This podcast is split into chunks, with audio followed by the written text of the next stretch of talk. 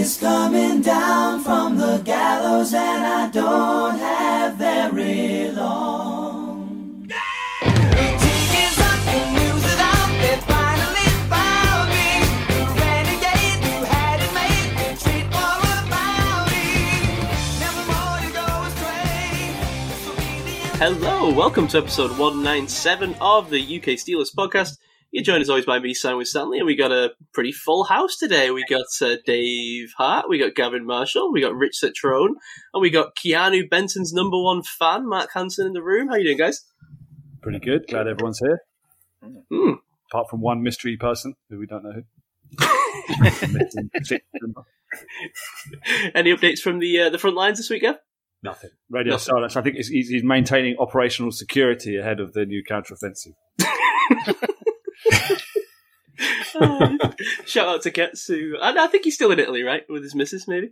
No, isn't he I a download that- this week? I think he's uh, Uh, he's gone yeah. festivaling, hasn't Yeah, he? yeah. Yeah. Wow, such a world traveler. I've never known someone do so much stuff.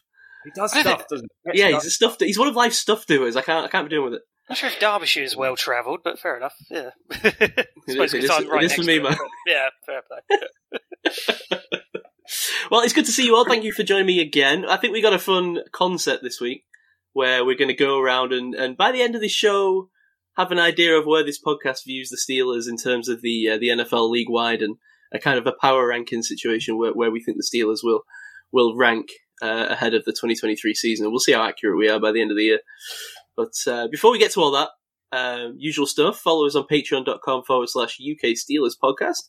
Shout out to our, our beautiful show producers this month Rob Ferguson, Mark Hansen, who's that? Never heard of him. Glenn Jones, Matt Audley, Joel Spencer, Steve Williams, Jason Bowdler, Ian Ferrugia, and Christian Robb.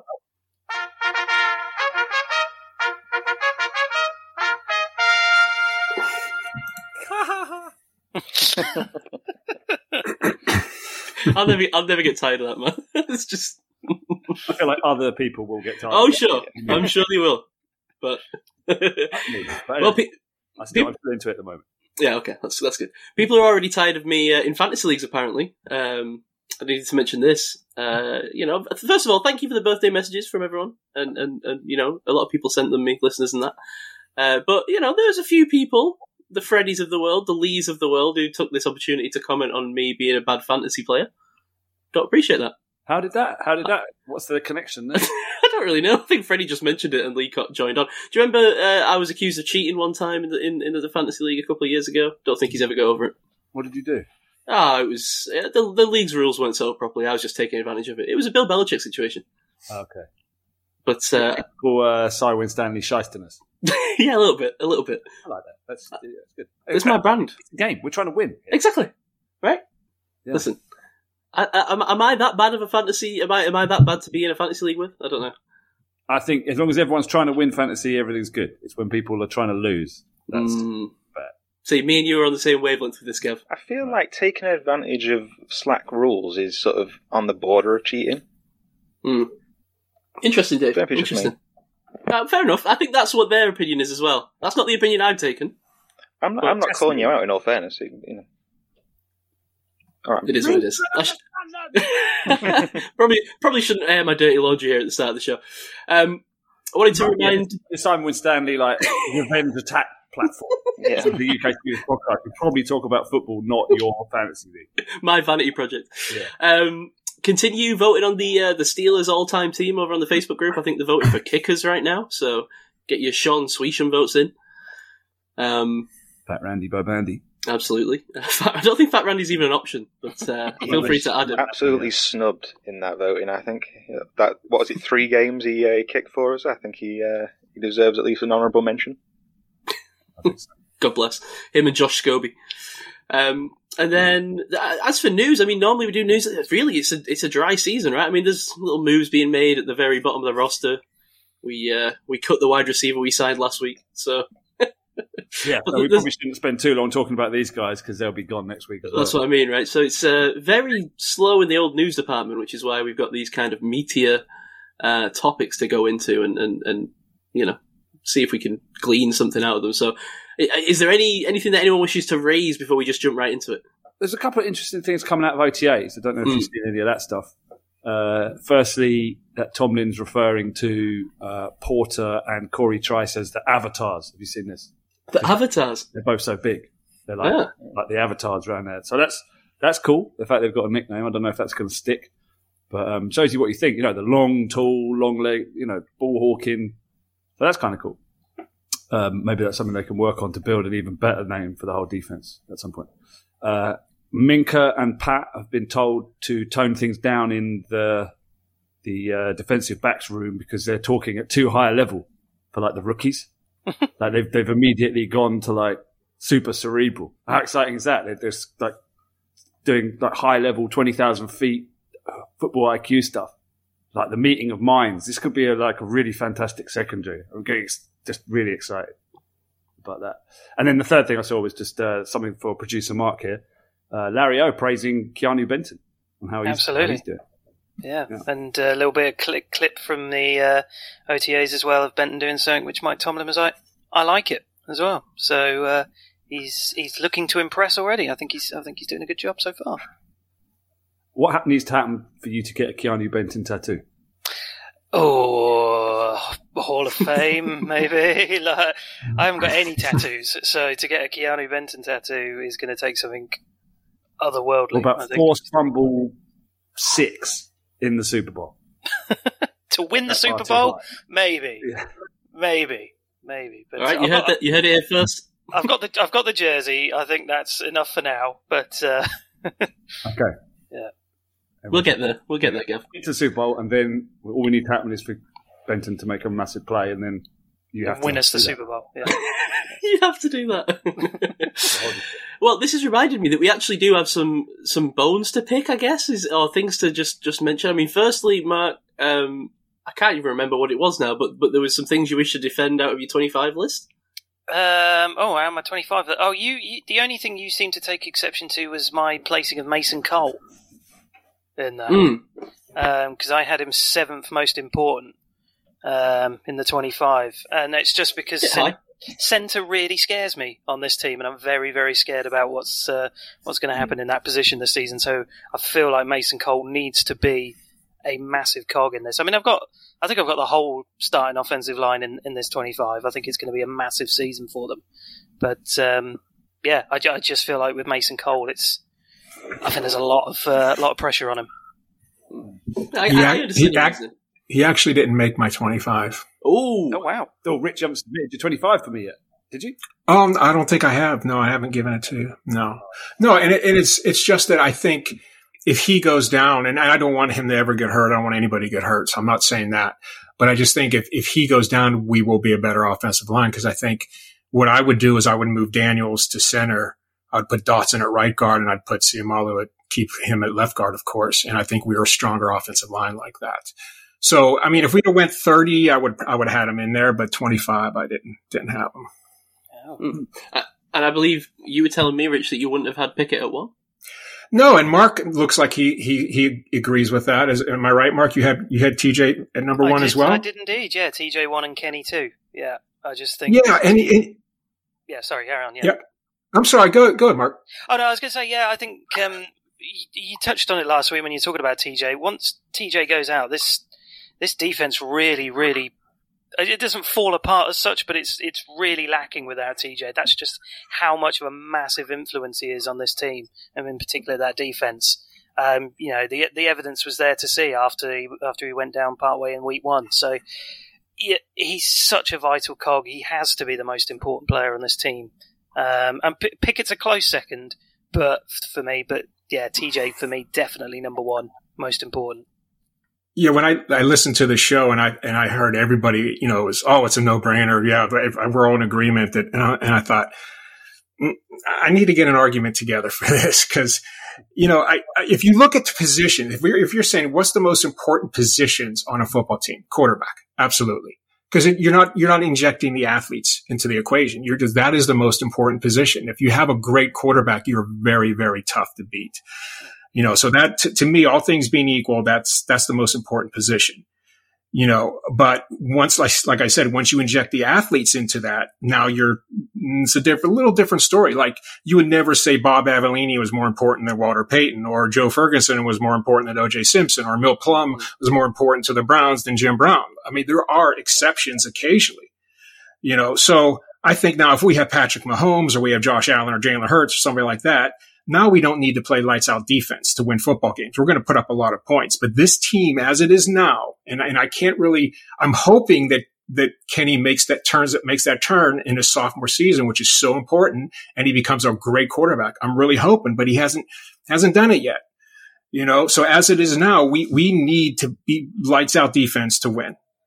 You know, and I think on defense, you know, your in a three four, your most important position are your edge rushers. I think they they think they edge out corners a little bit. I think that's that's really what you need strong in a three four defense. And you know, like Mark alluded to, if you look at our if are you look at our last year season without without TJ Watt, we're one and six. Right? With TJ Watt, we're eight and two. Now, to be fair, with Kenny without Kenny Pickett, we were two and four, and with Pickett, we were seven and four. But with all the, but out of all those seven wins, TJ Watt was only out for one of them. So most of those wins came with TJ Watt in the lineup. And what it really comes down to, guys, is we're not an offensive powerhouse right now. We haven't showed it yet. I hope we are this season, but we haven't showed it yet. We, we scored 16 and a half points a game last year. Without TJ Watt, we gave up 25. With TJ Watt, we gave up 15. Wow. So we need him in the lineup to win. Hmm. I, you know, funnily enough, Rich, I think I actually completely agree with you. Um, I, I, think what it is, this comes back to the way that we kind of approach these nebulous concepts of, of episode ideas differently. Um, because if if you're purely looking at sort of who do I think is most important to the Steelers winning any particular game, I actually think TJ probably would be number one uh, compared to the next man up, right? You know, compared to Mitch Trubisky coming in for Kenny Pickett. I, I think when I'm talking about um, who is most important, I'm not obviously winning games is the most important factor, but part of me to, to having a successful season is that Kenny Pickett develops and becomes a, a, a you know a better quarterback for the future seasons and, and the next decade ahead.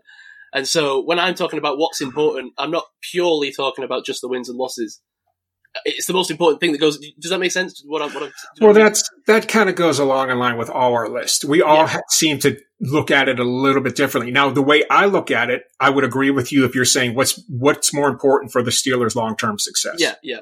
Then I would say absolutely. You are 100% in it. I'm 100% in agreement with you. So we all tend to look at it, you know, these lists a little bit differently. And I just looked at it like right now, this is the most important players. Yeah. I, I think you're right. I mean, that is what I go for. It is like the most important to this season. But I think because if Kenny Pickett came out and was a complete failure, right? I mean, I kind of feel like it would be irrelevant how many games we won. The season would become a failure. And so that was why, to me, his performance became the most important thing, regardless of whether that meant, you know, we were seven and nine or we were we were ten and six or whatever. But um, yeah, no, I get the point, and I, and I, I hear it, and I think you're probably right if you, if we're talking about a pure game to game win loss record. Um, do you, do you do you agree with that, Gavin? Dave? Would you would you have TJ Watt number one if we were talking about game to game, or did you take that into account? It, it, it's like splitting hairs, isn't it? They're so yeah. they're so tight. Um, mm. I do kind of agree though that if if Pickett doesn't have a great season, we're back in QB purgatory. I think. Yeah, especially because he's 25 years old. Mm-hmm. So I'm not even sure if it's long term. I just think this season is really important that Kenny that he develops. Yeah, really yeah. important. So that's I think that's what, what what where I was coming from. But I, I definitely see your point, Rich. Hundred percent. All right, cool. Uh, oh, uh, do you know? Sorry, sorry, go on. I could do the top ten before we move on for the important Steelers. The updated top ten. Oh, sure, yeah. Marks uh, list included. Haven't got Rich's yet, so that can be next week. But at the moment, the top ten is uh, still Pickett one, TJ two, Cam three, Highsmith four, Minkah five. He leapt up because the mark had him so high. Harris six. Then a tie at seventh. DJ and Pat P. Holcomb nine and Pickens ten. Mm. So we'll see what Rich lists, uh, how Rich and Ketz's list change it, but that's where we are. Mm. Uh, Joey Joey Porter was he in your top twenty five, Rich? Top twenty-five, yes, and, and and rookies weren't high though. I didn't put because rookies are you know you're you're making a lot of assumptions with rookies, sure. but you know um, I think he is important. And so he was in the, uh, I have Joey at 20. It's good enough for me. I don't think I've sent my list over either, so I think that'll change No. things a little bit. No, you haven't. But Yeah, yeah, we were on um, Bones to Pick. Sorry to be an, an officious Mm. nerd about it, but um, I'm pretty sure the indigenous people on Pandora were not Avatar; they were the Na'vi. That's true. That's right. But when the humans wear an avatar, they look like the tall blue guys, right? The Na'vi. Yeah. do you know what this tells? Do you know what this tells me? Right, the fact that no one really knows or understands this, it goes to show how poor the lore is in, in Avatar. is, it is pretty. Stop watching these movies; they're terrible. Stop making them. Right, let's not get into my Avatar takes. No, no, no. no. Making the movies creates jobs for hundreds of people. Okay, f- yeah, all right, fine. Let's, all right, all right. You're Mr. Good Guy sitting on your ivory tower. Know, 'cause I've got personal interest in it. Jeez, More people working on Avatar. There's more other jobs available for schmoes like me. If they don't make Avatar, they can make something else, right? Tell James Cameron to go make something more interesting. Um, oh, Mark, I think what I actually was referring to though, before we even started any of this, was the um, the ranking of the position groups. What what was it that uh, that I had? Uh, I, you know, I, there was something there. I remember. You had a bone to pick with me about the positional ranking that I had third, um, in terms of yeah the the best uh, position rankings that we did you did a couple of weeks ago, because I had quarterback at third. That was that was Defend bone we wanted that take. Okay, I'll defend that take. Um, you remember not too long ago when we, so there was quite a few people who thought that our quarterback room was going to be Kenny Pickett and a completely different quarterback room. The fact that we have managed to keep in not only what I think is one of the best backup quarterbacks in the league in Mitchell Trubisky, in Mitchell Trubisky, but also managing to keep Mason, who while I am not a big Mason Rudolph fan, being able to keep somebody who has the experience of being around the Steelers for quite a while, and a guy who we all thought was out the door and isn't out the door, I think that's there's something to be said for that. That we've still got a very strong bond in this quarterback room, along with having one of the be- one of the uh, one of the best quarter- uh, backup quarterbacks in the league, and this very promising young man who could have an absolutely stellar season. When I looked at the rank, uh, had, had a look at all the positions around around the team, there wasn't a lot that I could really fault the quarterbacks on. Yes, they are they do have flaws, and you know, as I say, I'm not the biggest Mason Rudolph fan. I don't think he's an amazing player. And yes, Mitchell Trubisky, he's the best backup, but yes, he is a backup. But I still like that room, and I still think for what it could have been, for what you know, it could have been Kenny and a couple of other. We could have drafted someone in the sixth, seventh round. I don't know who who was there at that time, or you know, and just yeah, and, and got and got some useless backup in, like I don't know, yeah, yeah, who, uh, whoever, uh, whoever, whoever's kicking around in, in old backup land there, you know, some some nobody who's never going to see the field unless Pickett goes down, and it's just going to be a terrible season for us. So I, I genuinely think that this quarterback room is pretty decent, and I'm I'm looking forward I'm looking forward to seeing it grow again this season. That that's my defense for that. Hmm. Do, do we buy it? It's, it's a decent argument. I- But unfortunately, my laptop's failing me. and I can't bring up the list of Mark's other 25 to. Who, who was well the, the the group? Who who did you have? If you got it in front of you, don't worry if you're not. Who did you have above the QBs, Matt? Uh, so I had tight ends first, like Gav did, um, and I Yeah. had wide receivers, which I also think Gav had second. Right. So TJ Watt and Alex Highsmith are worse than Kenny Pickett and Mitch Trubisky uh, relative to the position. I had uh, Edge at sixth, but that was that was pre Golden, I will say. So I think that probably gets. You seem very you seem hyper focused on like the third guy on the depth chart for all these positions. I am quite focused on depth, to be honest, in this whole thing. Um, because yeah, no, I, yeah, d- d- depth was definitely something that I really looked into it when I looked at these at these positional groups. But um, at least I had inside linebacker dead last. I'm not. I'm not that stupid. yeah, I think we all did. That, that was one consensus we actually all did have. yeah, Yeah. hundred percent. All right, I'll leave it there. You've defended your take, and I'll respect that, Matt. Thank you. all right. Any any other grievances to air before we move on to our, our main segment? Grievance free here. All right. Okay, we'll roll on. Um, so, what we're going to do. The idea here is something that I cooked up, um, which is relatively simple, I think, but I think it would be a good uh, gauge of where we think the Steelers sit within the NFL, which is to basically go through every team in the league, uh, one by one, going around the divisions, and just have a very quick conversation. Doesn't have to be too long. Some of them are going to be, you know, pretty apparent. Just whether we think that the team, you know, on paper, uh, you know, and, and we can maybe debate a little bit about what that means before we start, because I'm sure uh, Rich will have questions about the rules. Um, Mhm. But just to debate whether we think this team is, is better than or worse than the Steelers on a ranking of 1 to 32. Now, it doesn't mean we have to rank all the teams from 1 to 32, but purely to say whether we think the Steelers are better or worse. And by the end, that should give us a certain number of teams that are above the Steelers and a th- certain number of teams that are below the Steelers, thus giving us a number of where the Steelers are on the 32. Now, does that make sense? Does it raise any queries about the philosophy behind the game? What do we think? Crystal clear. Makes sense. I think. No questions here. Right, okay. I'll hold you to that when we get the two teams in. right, okay. So what I propose we do then is is I'll go through one by one through the divisions.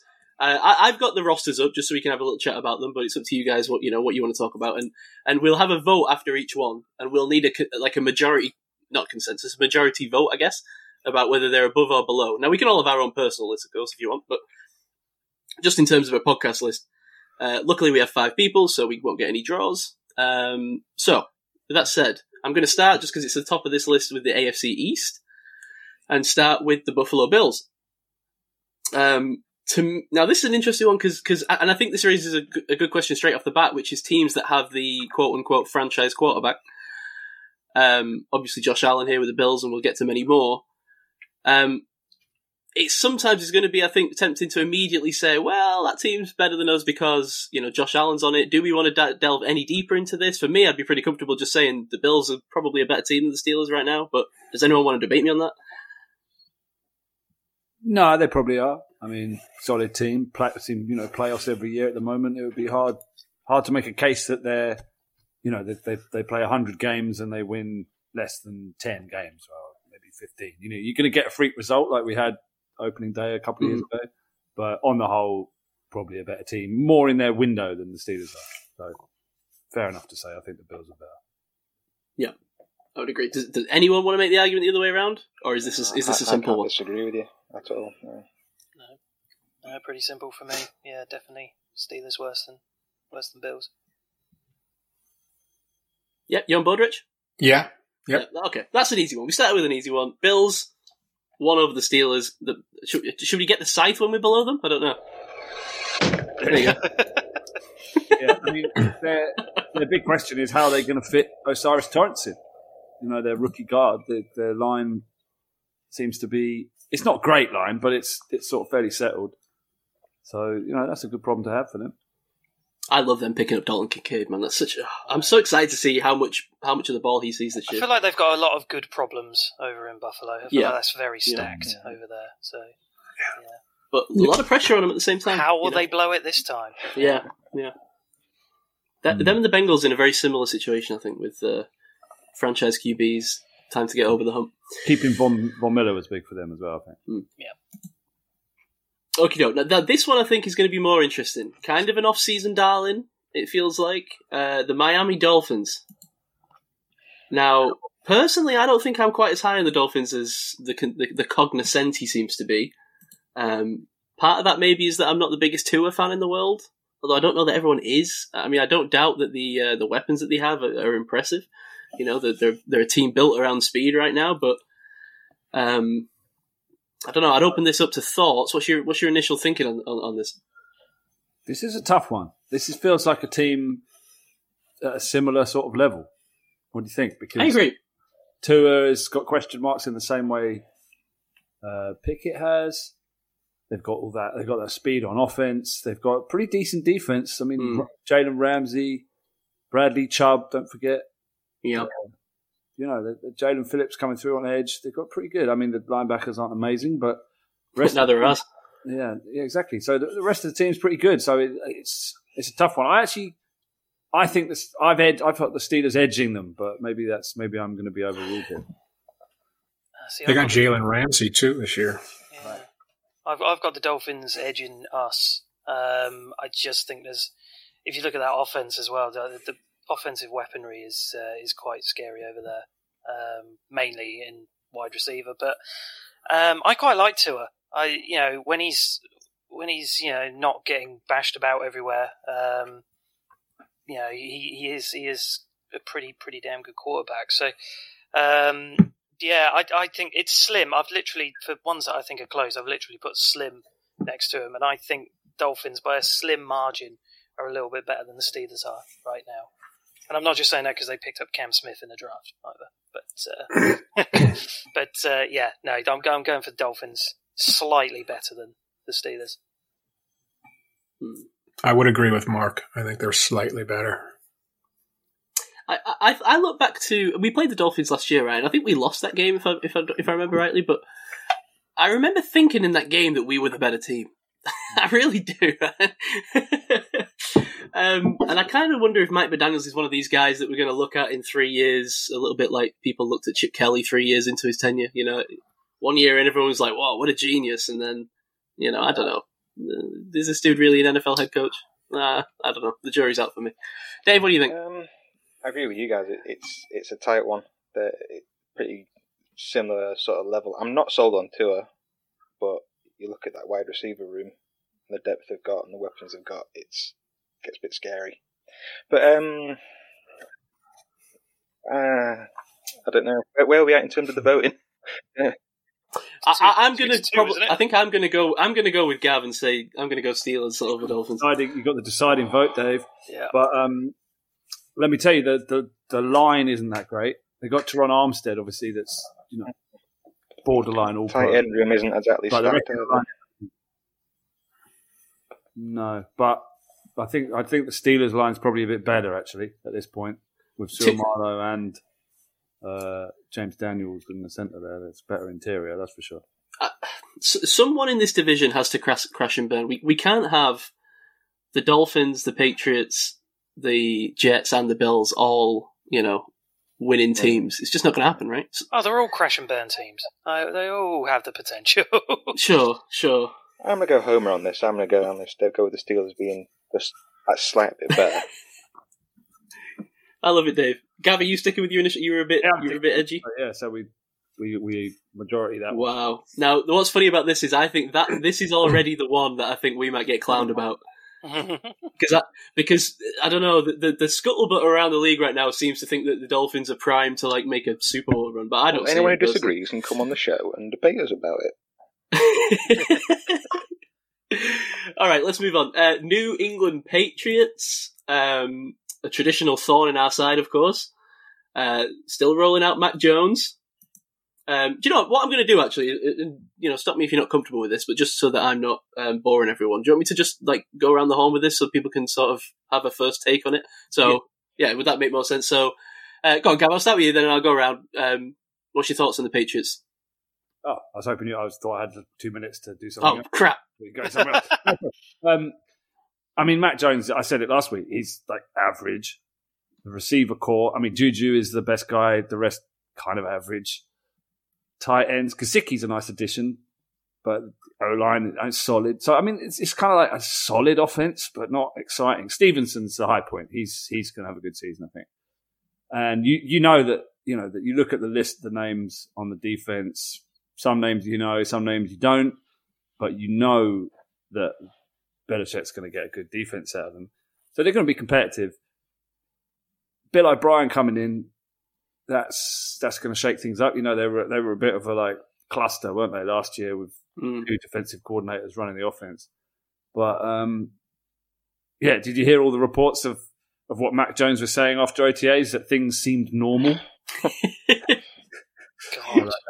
Uh, um, but but on the whole, I think the Steelers are a more dangerous team than the Patriots. Yes, I So I've, agree. I've got the Steelers here. I, I must admit, I find the Mac Jones Bill Belichick relationship to be the like one of the most fascinating things in the NFL. I just do, do not understand what's going on there because because at the head of it, the power struggle would seem to make no sense, right? But don't you just get the sense that Robert Kraft's like a little bit done with Bill Belichick shit, and like he's kind of ready to like, I don't know, I don't know. He's Well, like, that, that's that's what happens when you start losing, isn't it? yeah, exactly. Sure, it is. Yeah. tying everyone else up. You know, when when things are going well, everything's much easier. So I'm sure they're they're trying to pull that to bed. I, I, I do think there's a decent floor on this team, but I agree that it's not an exciting one. I don't see it making, especially in the division that they're in, I don't see them making particular hay, uh, you know, playoff bound. If I, you can never rule the Patriots out of the playoffs for obvious reasons, but you know, th- this is a tough, a tough conference and a tough division to do it in. I agree. I actually think it's probably a little bit closer than some people think, but I'm, I will vote Steelers on this. I didn't think it was that close, to be honest. Um, you know, I like Rhamondre Stevenson. I think he's a really good back. I like the addition of James Robinson in there as well. So I think they're gonna, I think they're gonna run it well. I think they have a few nice pieces on defense, but otherwise, I think this is a really bang average Patriots team, and I, I would take the Steelers team over this team any day of the week, personally. Once again, I agree with Mark. I think um, if we can keep uh, Stevenson relatively in check, I think we would beat these guys easily. That wide receiver core is awful. Sad. yeah, it's really bad. I mean, great for Juju that he's the best one on it, but like DeVante Parker, Kendrick Bourne, Tyquan Thornton. Obviously, they've just brought in Boutte as well um, in there, but you know, that no, that's ugh. I would I would not like to be a Patriots fan right now. It was hilarious, man. As um, the later round started, like day three of the draft started, I was like paying attention to Patriots Twitter every time they made a pick because they had tons of day three picks, and they were just gradually losing their minds as they took like a kicker and a punter, and then just repeatedly took like random defensive players. Well, that's the thing. They, they, to, they took my Red Star kicker and punter, so I actually think in there in that perspective they're doing all right. But um, yeah, no, abs- absolute. Uh, dump- well, dumpster fire might be a bit strong, but um, it's not looking great. Well, I will say this as well. The, the way I'm doing it, and again, this is this is a case of us approaching things differently. I, I- on paper, I completely agree. I think the Steelers team is far better, but I'm kind of approaching this with other factors involved. Right, Bill Belichick is a factor of this for me. You know, just maybe part of it is just like the fear I fear around the idea of the Patriots. Is it time um, to stop fearing Belichick? Probably Uh, it is. Well, um, I don't think it's time to stop fearing Belichick. Um, I think that would be foolish. Hmm. But I certainly don't think this team is obviously anywhere near where it where it was. Um, so I don't think the team is to be feared. No. Um, but anyway, is this a consensus, yeah, Dave? Did I you agree? It's it's a distinctly average, almost as Gav says, beans on toast kind of team. It's um, Yeah. I'm like Juju in, on the Patriots. It's like that's chalk and cheese, man. I, I, I can see the the iron fist of Belichick really clashing with Juju's sort of happy-go-lucky kind of guy attitude, I don't think he's going to necessarily thrive there because of it. Um, no, no knock on Juju because I, I I want the guy to succeed, but I don't think he's going to do it there. I, I don't know, man. I I don't agree. I think that Juju's the kind of I think Juju gets mis miscategorized because of like the you know the TikTok stuff, but I actually think that he get kind of gets on with this kind of like like I don't know because I think what it is is with Juju, he's like kind of like a nice, respect respectful guy, right? Other than the the TikTok stuff, I, I think people confuse like modernity and like his like Yeah, Gen X vibes for like a lack of respect. But I don't think for he a is. guy who never smiled as a baby, who a guy. A, a guy who can't like chuckle at a fart, like it, like yeah, it, it's it's going to be a big clash of personalities. I feel like Over under Juju TikTok videos featuring Bill Belichick this yeah, year. absolute zero. Can we go into minus figures? Zero. He did one in the White House. Did you see that? He, Oh, no. uh, yeah, he did when he was with the Chiefs for that um, ceremony there. Yeah, they did a big TikTok video in the White House. So obviously, Oh, wow. yeah. Um, all right, this is an interesting one. I think New York Jets. Hmm. Um, I'll go. Well, Rich, do, if do you mind if I go to you for this one? We'll go around the around the horn Oh, I don't mind. with initial thoughts. Yeah. Yeah, this is this is a tough one. Um, the, the the Jets have built quite an offense over the last few years, and then then the you know the icing on the cake is picking up Aaron Rodgers, who I think is still an effective quarterback. Um, this one's really really tough. Um, got a decent defense as well. I think. Um, I think I'm still going to edge this, give the edge to the Steelers. I think I, I think they have more talent on defense, and we win with defense. And you know, Rodgers is still really effective, but I don't know if he's quite has the mobility that he used to have. And you know, we have those two edge guys that are amazing, and I'm going to give the edge to the Steelers. I, think the the defenses are close enough for me that then I look at the at the offenses the offenses say uh, I, I'm kind of of the opinion that the Aaron Rodgers thing is going to crash and burn. It's just, but that's more of a vibe feeling. If I'm looking at this on paper, I think the Packers offense is, oh, to me, is obviously better. I mean, with, you look at Garrett Wilson, Garrett Wilson is, is for me already I would rather have him over. You're going to disagree with me probably, but I would rather have him over any of our receivers right now. Maybe, uh, there's a George Pickens argument there, but that's more of a future thing I'm talking about for this season. No, I agree. I think Wilson's better than any of our receivers. Uh, I think the line is good, especially if Mekhi Becton can come back and be, you know, they, they figure out left That's tackle. I know key. Duane Brown's Yeah, getting on in age, yeah. yeah. Um, but but even so, I think it, I know that is a bit of an issue, but but it, but they have enough candidates there that you would hope they could cobble together someone at left tackle, and that line would then be probably better than ours. And I think the defense is close, so I'm kind of split with this because I have this just feeling that the whole uh, experiment with Rodgers is going to crash and burn, but I do think the roster might be a little bit better. Um, so I think I'm going to say better. I'm going to vote. I'm going to vote Jets over Steelers. It's insanely close. I think wherever I have the Steelers ranked, I would put the Jets next because I, I am saying that I'm edging the Steelers over the Jets here, just Mm. just purely on. I, I think there's a couple of rooms that I think we're we're we're better than, and I think all the others are, are quite close. Um, I do, you know, if Breece Hall gets back to full form, that could be really scary. Um, especially, you know, you got Rodgers, Hall, and Wilson as your kind of big three offensive guys there. That that that could have the potential to be very very scary. But I mean, I don't love that tight end room.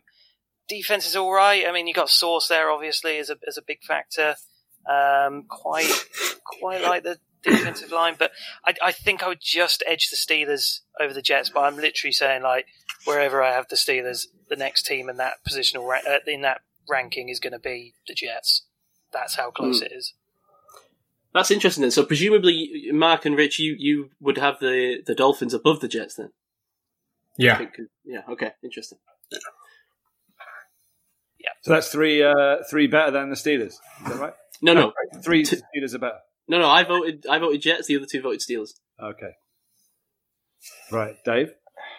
like pre Aaron Rodgers edition, I'd have said the Steelers are better, but now Aaron Hmm. Rodgers is on that team. Like you say, it's it's an experiment. It could go really, really well, or it could just crash and burn. But there's always something in Aaron Rodgers. He's got that um, what if kind of factor around him, and it tends to pull things out of the bag the last the last minute. I know this isn't a sort of game situation, but I, I just feel like it's a slightly better team than the Steelers now. Rodgers is on it.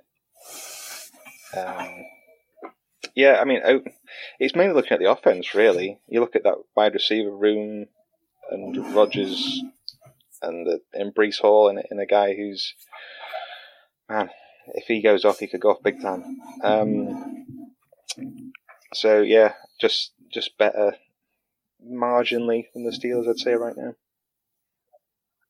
All right. Exciting. Deciding vote, Gav.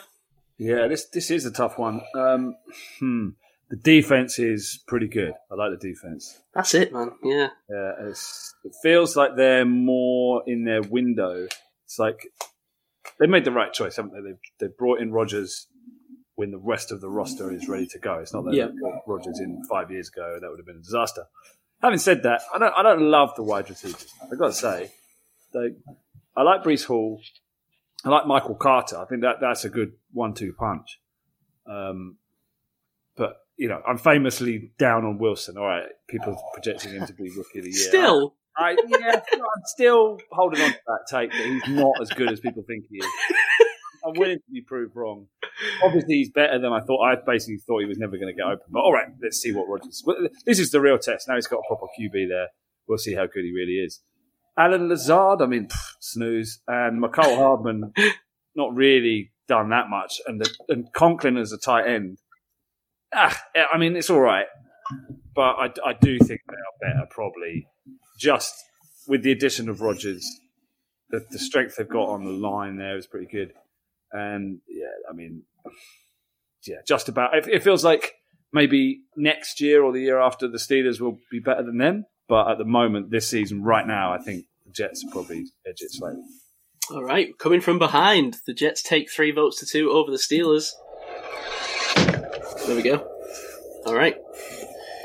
That takes us out of the AFC East, and we'll move on to. Well, we'll go to the AFC North. There's only three teams left to this one, but this will be fun. Uh, we'll start. Uh, Dave, you like to kick us off with the Baltimore I can, Ravens? yeah, I can. Um, I mean, it's a, it's a big deal them keeping that uh, annoying running back that throws the ball as well um, around. um, I mean, they've got what picked up Odell, Odell Beckham as well, so it's. I mean, what Ben, I know Ben got in trouble for saying that no one fears uh, Lamar throwing the ball, but they've got a guy like Odell Beckham on the team now. Um, you know, it, it's it's an offense that's always going to be scary as long as Mark Andrews is on it. Um, but then he had a down season last season, right? It was a bit of a disappointing season for for for, for the team as a whole and for Andrews um, being a big part of that.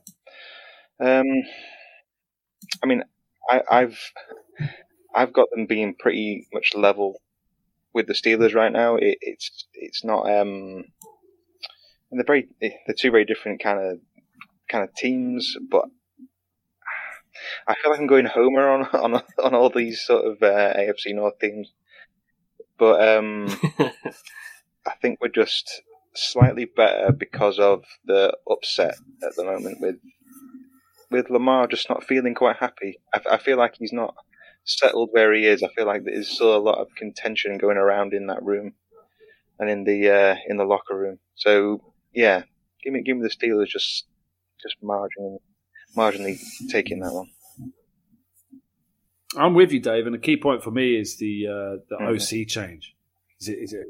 Uh, who's it? Monken, yeah. New guys come in, uh, taking Yeah. over from Greg Roman, right? Totally different look. I mean, this is we've got no idea. Are they still going to do that kind of like ridiculous running attack from all angles with tight ends? Is are they still going to do that, or is it just going to completely change? Uh, I'm not sure that a team that's changing its playbook with a with a roster that's still set up for the old playbook is as dangerous as as we might think. So for me, yeah, the Steelers have got this purely on on that alone because this, is a complete transition And they didn't add anyone in the running back room either. They, uh, what, what's the plan with their with their running back situation? Because Dobbins can't stay healthy for more than three games. I guess they're hoping he's over the injury. Him and Edwards are both over their injuries. That's what they're hoping. I think. I, I- think I'm going to go the other way on this, just just slightly. I, I, I do I do think that the Ravens Steelers thing could go either way as as it falls to the division uh, final standings, if you will. But ju- just looking at the roster, I mean, I definitely do prefer our defense, but I don't think the defense is a complete write off, and I don't think you can ever count that with the- with the Ravens. And I and I, I I think they got more weapons on offense, but obviously the Ravens are always weird when it comes to offense. Um, better O line. We'll see what Zay Flowers becomes. We, they, want, they want to see a lot out of Bateman. We'll see. We'll see what happens with Odell Beckham. It's a lot of projection with the with the Ravens right now. I think you're right, Gav. I mean, so much is probably going to change. Hmm, I don't know. I'm talking myself out of it now. I think the defense, the, the linebackers, you love Roquan Smith and Patrick. Yeah, I think they're great. I think the front, Trenton Simpson taking Patrick Queen's job, maybe. Yeah, exactly. I mean, the linebackers. But you look at the front and the edge rushing, particularly Daffy Owe and Tyus Bowser. I mean, they're both sort of number Yeah. twos, really. Madubuike, Michael Pierce is a decent nose tackle, and uh, and then they've got Washington up front. I'm not terrified by their front, and then their their their DBs. They've lost Chuck Clark. They're not the same. They're, Marlon Humphrey's still around, but Rock Ya-Sin, Marcus Williams, and Carl Hamilton. Uh, I, I mean, yes, it's, a solid, it's definitely solid. You've taught me into it. I'm going Steelers. Yes, I don't think you've quite talked me into it. I really like this Ravens roster. I, I again think it's close, but I think there's enough there. Uh, As you say, it's it's all very very much projections at this point. And yeah, Lamar could get injured week four again or get a mysterious illness as he seems to always do. But um, I mean, yeah, th- they're building on the wide receiver room. I like some of the moves that they made there. They've got Mark Andrews, which is a big thing. Um, I quite like that O line in, in places. It's not amazing, but I, I quite yeah, there's bits that I quite like of it. And yeah, I, I think it's a pretty solid defense, um, um, almost across the board there. So I, I like, I do like this Ravens team, and I do think just right now, I think they're slightly, slightly ahead of us. But um, it'll be interesting to see if that's the case next year, because I do think they're they're building nicely, but it could all just collapse at a moment's notice with the with the Ravens. It all depends on the offense and the playbook, right? I Mm. mean, we've seen it in the league countless times before, where where an OC or a, quar- a quarterback coach or a coach has tried to convert a running quarterback into a pocket passer, and it never works. Ever. They're they're all so happy to get rid of Greg Roman, uh, Ravens fans. So it'll be interesting to see if that's uh, that kind of. It's almost like us when we were happy to see uh, see Fichtner gone, and then yeah. Uh, yeah, now look what we're left with. So Well, this is one of the greatest rivalries in the NFL. But the the the one of the guys on the Ravens that was really responsible for this rivalry was Flacco. Flacco always played us really, really well. He he played tough against us. He was very, very good. He was always at his best, it seemed, when he played the Steelers. Lamar Jackson is not. I don't honestly. I don't fear Jackson at all. I'm I'm fine with the Steelers playing against Jackson if he's healthy. He's. I mean, the guy has thrown what? He's thrown four touchdowns and six interceptions in his games against us, and he has a 67.4 quarterback rating. Like, bring on Lamar Jackson. You know, I I I take the Steelers absolutely. Great. All right. Yeah, I, I agree, Rich. I was- One thing I was going to say is, would would you be more concerned if if they had if uh, Lamar had left and they had picked up like Derek Carr or Jimmy G? Would you be more fearful of them then? Yeah, That's weird to say, isn't it? Because I would. yeah, it is weird because Lamar obviously is a way way better athlete than those guys, obviously. But it's what you do with that athleticism on the field and what decision, what your decision making is like at quarterback. You Yeah, know, it feels like they're, they're they're they're wanting to have their cake and eat it. They're like they're they're they're marrying a girl, but still still hanging out with their ex girlfriend. Like they're they're they're not they're not they, they should have moved on. I, I think they should have moved on from Lamar. Get get what they could in picks, change offensive coordinator, and pick up a veteran. It would have made more sense. It feels like they're in two. Yeah, I do too. I don't. I don't see Lamar Jackson. You know, and we'll see, but I don't see him ever winning an AFC Championship game. right. Wow. Yeah. All right, that's four four votes for the Steelers over the Ravens. I didn't see that coming. I don't know what that was. very abrupt, very abrupt ovation. that that was one of the default uh, cheering sound drops. I thought I'd try. It's far too loud. Um, all right, okay. Let's go to the the Bengals. Uh, D- uh, Dave, I'll do the you wait. Did you do the Ravens? You do the Ravens. I'll do the Bengals. I'll do the Bungles. Um, this is probably, let's be honest, on paper one of the easier ones. I think the Beng- Bengals are one of the best teams in the AFC. I think they're prime in their window. Joe Burrow will tell you that their window will last as long as he plays, but that's because he's a smarmy. Um,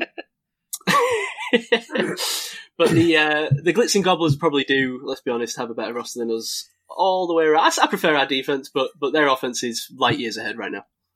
Um, so I, I, does anyone want to debate me on that? But to me, that seems pretty open and shut. Interesting moves. Like, is Irv Smith actually really a good tight end? That's interesting to find out. We should find out. But tight end's not been a massive part of their offense. No, Anyway. they ended up with Devin Asiasi. Wow, didn't know Mm. that. Yeah, so that's good uh, for you. Uh, no, I like him as well. Um, but yeah, the defense, I don't know. They've lost Jessie Bates. They've lost uh, Vonn Bell. So the, the, the very back end isn't as good, but Mm. as we know, that's not a major. You know, Daxton Hill, Nick Scott are their safeties. I don't know. Not as good. But yeah, I, I'm with you. Probably still a better team. This is a team that's trying to win shootouts, and they can do it. So, A- any votes for the Steelers? Not from me. Nah, this Bengals No. team way too good. It, it, it, it, it almost feels like it doesn't matter what they do at tight end at this point with that wide receiver room that they've got. It's um, it's really really strong. So sadly, yes, this this Bengals team, despite some of the uh, off season moves, are still are still better than us, and I fear might be for for a little while. Yeah, agreed. All right, Bengals can go above us in the list. Let's go to a fun one, and I'll go to you, Mark, with the Cleveland Browns. Um, absolutely saying that the Steelers are better than the Browns. I mean, it, it's weird because the Browns have got some nice pieces here and there, but it's just it's just not enough of it. It's it's not it's not a glamorous team anyway you look at it. I don't think.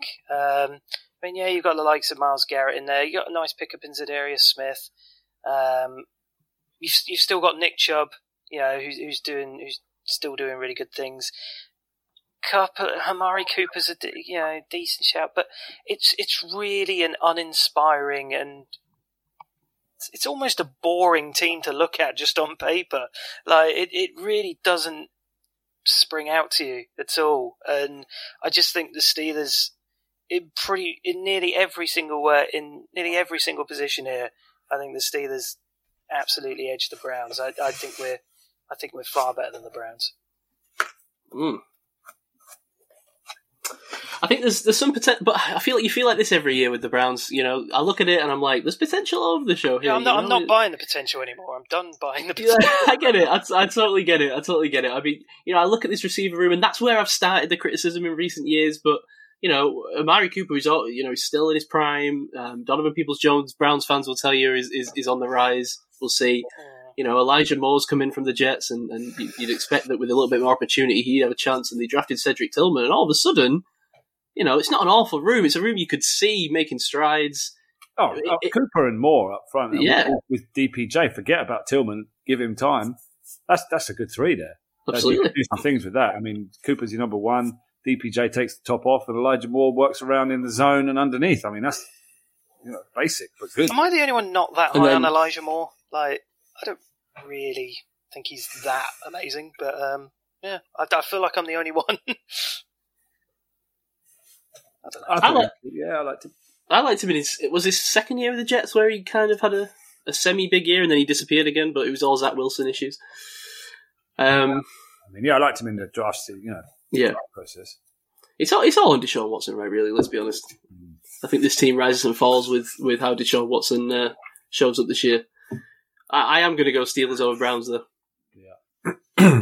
Yep, I agree with you. Um, it's all about Deshaun Watson. Can he get back to his Pro Bowl form? If he can, it's, it's he's going to make things interesting. But I do think we're the better team. Say Tough the line, they've Dave. good- yeah, uh, they, they uh, you know, they draft players we like, but they just don't seem to put it together. Mm. And uh, and Watson is just, you know, they're an easy easy team to root against, aren't they? Just just for that alone. So, You see, uh, Trevor Sikkema at PFF. You like this? Put out his his list of top ten edge rushers um, today. Uh, Myles Garrett was first, of course, Obviously. and TJ Watt. TJ Watt was uh, fourth. wow. Yeah, they're donkeys. They're, they're, yeah, they're, I don't know. yeah. Who- who Come on. I, I like to, Uh, it was uh, Micah Parsons was second. wow, Interested. And Nick Bosa was third. unbelievable. TJ Watt fourth. Ma- Max What Crosby was it? fifth. Was this just uh, like going into the season, or based on last year, or what, what's the sort of? Just I don't know. It just says top ten edge defenders in the NFL according to Trevor Sikkema. Just, I- I just as of now. You know what? I've figured out though. I'm not going to get into it now because we don't have time. But once once we get into the season and I start charting the offensive lines again, I'm going to get into get into why I, I figured out PFF's flaw. I know what it is now, and it's a huge Ooh. flaw. Yeah, it's big. Oh, I'm excited about this. So- Maybe we need a full episode on this. Maybe you need to like give us the, the PowerPoint No, it's- presentation of PFF. It, it, it certainly doesn't warrant a full episode. Everybody will fall asleep. But um, yeah, I, I figured out the flaw. Yeah, This could And be it. This yeah, could be we'll the see. moment where we break through. it- Random UK podcast comes up with why PFF is flawed. But coming for I've you, just got- Collinsworth. I've got this image. Yeah, I got this image of like Rich writes it down, hands it to Ketz, and he's running through the newsroom. Get this to Collinsworth. Yes. oh dear. So okay, we're going we're going Steelers over Browns then. I think right. Is Yeah. that consensus? Wait, the paper champions were defeated on paper. Who knew? Only on this show. Everywhere No, else, I- the I- I Steelers are coming the last. Browns are a, a, a good team. No, I don't really. Fuck the Browns. The, the only one, the only one that I like, reading this depth chart hurt my eyes.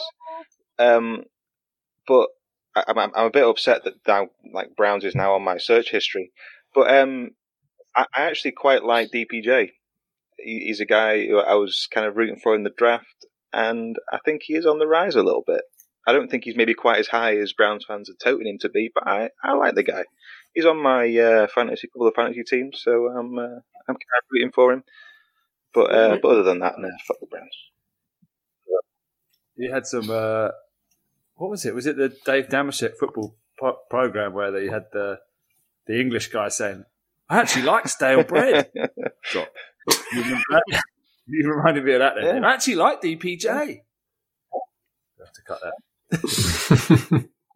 All right, let's start rolling through some of these. With the first division that I think the Steelers may may flatten, we'll see. Uh, Gav, take it away with the Houston Texans, if you would. The Texans. Oh, hang on. Okay. Uh, I mean, it's a hard team to make a case for that. Try. Humour me. Uh, I mean, I guess like if DJ Stroud hits the ground running, they might be competitive, but I think year one's going to be tough. I mean, you know, you look at you look at the the team sheet; it's not bad. I mean, it's but that's the problem with them. It's all very average, right? They did that that off season of just bringing in absolutely everyone, and the ones that kind of stuck around are still there. They're all kind of like just slightly better than league average. There's no no one that you look at the team sheet and go, yeah, that's a star. I mean, the wide receivers, Nico Collins, Robert Woods, John. All right. Dalton Schultz at tight end. Maybe Laremy Tunsil is their guy. Maybe uh, he's the, he's the guy that should be on the match day program. Uh, their left guard's called Kenyon Green, who just sounds distasteful to any Steelers fans. uh, Juice Scruggs, I mean, rookie at centre, Shaq Mason, Titus out. I mean, it's just dull. Dameon Pierce, I mean, yeah, he's a bruising back, but even he's not that much of a difference maker. Will Anderson has the same vibe on defense, right? Like productive college player, but is he elite? That's a question he's going to have to answer. The rest of the defense is all very much. Jags is harsh. Like Steven Nelson is there. I mean, Bit of a jag. bit of a jag. It's like you know, good, solid. They're just solid, but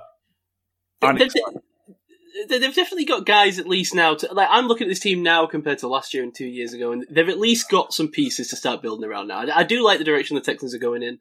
I think, especially if CJ Round, uh, CJ Stroud hits the ground running, obviously that, that that'll be a, a boon for them. But even just looking at the rest of the team, I mean, you hope you hope to finally get something out of John Metchie. People are high on him coming out. You, you hope that Dalton Schultz shows up a little bit like he did for the Cowboys. You hope that Will Anderson comes out and Jalen Pitre continues to evolve and Derek Stingley looks a little bit better in his second year, right? So. I I think there's something here, but but it's not. It's they're still a couple of years behind the Steelers at least. if Stingley doesn't work out, that's like two in a row that him and Jeff Okudah that were like, Yeah. you know, supposedly generational corners that are flamed out. I hope not because I thought Stingley was great. I thought it was great. Yeah. So- But yeah, put, uh, slot me down for a Steelers are better than the Texans. Can I, can I just say the backup tight end for the Texans? I don't know if it's going to make sense to anyone but me, but when I read his his second name, it, it looks like Quentin Tarantino's first and last name in one name, and I can't even get into. It's, it's like Quita Tarantino. Quentin Quitoriano. Tarantino. I can't. To me, it just says Quentin Tarantino. I can't get it out of my head. Teagan Quitoriano, I think that's it says, I think. You win Uh. that pronunciation contest as a kid, Mark, because that was pretty good. Yeah. Oh, thank you. No, my mother was a bit of a uh, grammar uh, freak, so. El- Elocutionist. yes, yeah. That was my mum, and it's, it's like her life's regret that both me and my brother sound like Cockney Barrow boys compared to what she wanted us to be. But uh, anyway, yeah, what were you saying? I also think the uh, the Texans, you know, because like on Ourlads, if you look at the depth chart, it shows the second name before the first name. If you pretended that that was right and it was first name, second name, they have the best team names. Like they've got like Camp Jalen, Little Greg, Heck Charlie, Like their rap, their rap names, they're reversed. Green Kenyon. This is fun, and this probably says a lot about the Texans roster that this is where we've landed. Uh, all right, any, any arguments for the Texans, or is this a consensus? I think it's pretty easy, right? Yep. All right, let's go on to the Colts. Uh, Rich, you, you take the Colts. The Colts. Um, geez, I'm not familiar with their off-season moves, and I know they have a they have a they have a pretty decent team to begin with. Um, Anthony Richardson was a big move. so is Richardson going to be starting Sounds like it. for the Colts? Yeah, that's all. I mean, anytime you know you have a rookie coming in and starting, that's gonna you know that's gonna ding you right away because you don't know how they're gonna you know respond. I mean, you know he is the top rated quarterback, but I mean a great running game, obviously. Um, good defense, um, not not great. I mean, they I think they were like at the bottom of the league in points allowed last year. They had moments, but I think overall they they they weren't great, but they were they were okay. Um, I'm going to say uh, I'm going to say especially because they're starting a rookie quarterback. I'm going to say Steelers. Yep, I agree. Yeah, this is pretty comfortable. I think. I don't think the uh, it's uh, again a lot's going to be on how Anthony Richardson shows out. I mean, maybe he comes out and uh, it's a bit of a revelation with his legs, but I don't love a lot of the other moves he made. Um, that's I don't I don't really believe in this defense. Uh, obviously, Pittman's my boy. We'll see how this offense shows out, but I, I still think that again, like like the Texans a couple of years behind the Steelers. Jonathan Taylor think, having uh, that. Uh, oh, sorry. Yeah, I was going to say Jonathan Taylor having that down year last year. I think is a big knock on them as well. Um, it'd be really Yeah. interesting to see how he bounces back from that. But um, yeah, it, it must be really frustrating being a Colts fan because on paper you've actually got a fairly decent team. It's just for what it's just not. It's not really gelled together that well. And you know, we'll see how Richardson goes. But yeah, no, definitely put me down for Steelers. Steelers over Colts right now. Yeah, that's what I was going to say. Like Taylor didn't play well last year. Shaq Leonard is probably one of their leaders on defense. He was injured constantly, and every time he came back, he re-injured. So he, I think, he only played like one game or something last year. Yeah. Um, but that, that, you know, they've got a pretty solid team actually. If you look at the at the, at the names on the list, and there's probably one that's going to improve. Uh, the line was pretty bad last year, even with Quenton Nelson, who's like probably a Hall of Famer. Um, but I think I think that will improve. I think Richardson will make the line look a bit better as well with his movement skills. But I, I, I agree. I think I think they're a team that are going to be better in the future, but the Steelers are better than right now. Yeah. Yeah. No, I can't, right, I any can't pushback? everything everyone said. Really, it's um. I mean, looking at the, the, the defense, it's a bit of a. I mean, correct me if I'm wrong. It's a bit of a no-name kind of defense outside of Kwity Paye. I don't really see any name ones on the list that are scaring me defensively. Yeah, Fuck, fuck. Yeah, I quite like DeForest Buckner, it's but it's a bit of otherwise, a bunch of just a guys. It seems like on the defensive side. Leonard. Shaq Leonard, yeah, yeah, it's, it's yeah. I don't love this Colts team. I think you saw last year that they're a little bit exposed without acute. Well, you've seen that since since Andy Luck retired. They've, they've struggled to get a foothold. Um, let's hope Anthony Richardson starts a new era for the Colts. All right, Dave, I'll let you take over with the uh, what might be the most interesting one in the AFC South, the not Jacksonville Jaguars. yet, because um, the the luscious Mm. locks of Trevor Lawrence have been, uh, yeah, he, he's been helped out somewhat by having Evan Engram inclu- included in his in his offense, Calvin Ridley included. Um, yeah, they, they've had a a good bit of improvement offensively. Um, Anton Harrison, I think was he the first round pick? Um, Yep. but yeah, it's uh, it's an offense with, with some teeth now that weren't, weren't previously that previously there. They're on the baby teeth, on the milk teeth previously. With uh, with Lawrence being the sole the sole tooth, trying to make something out of them out of it all. I'm I'm going with this whole mouth analogy. It's failing.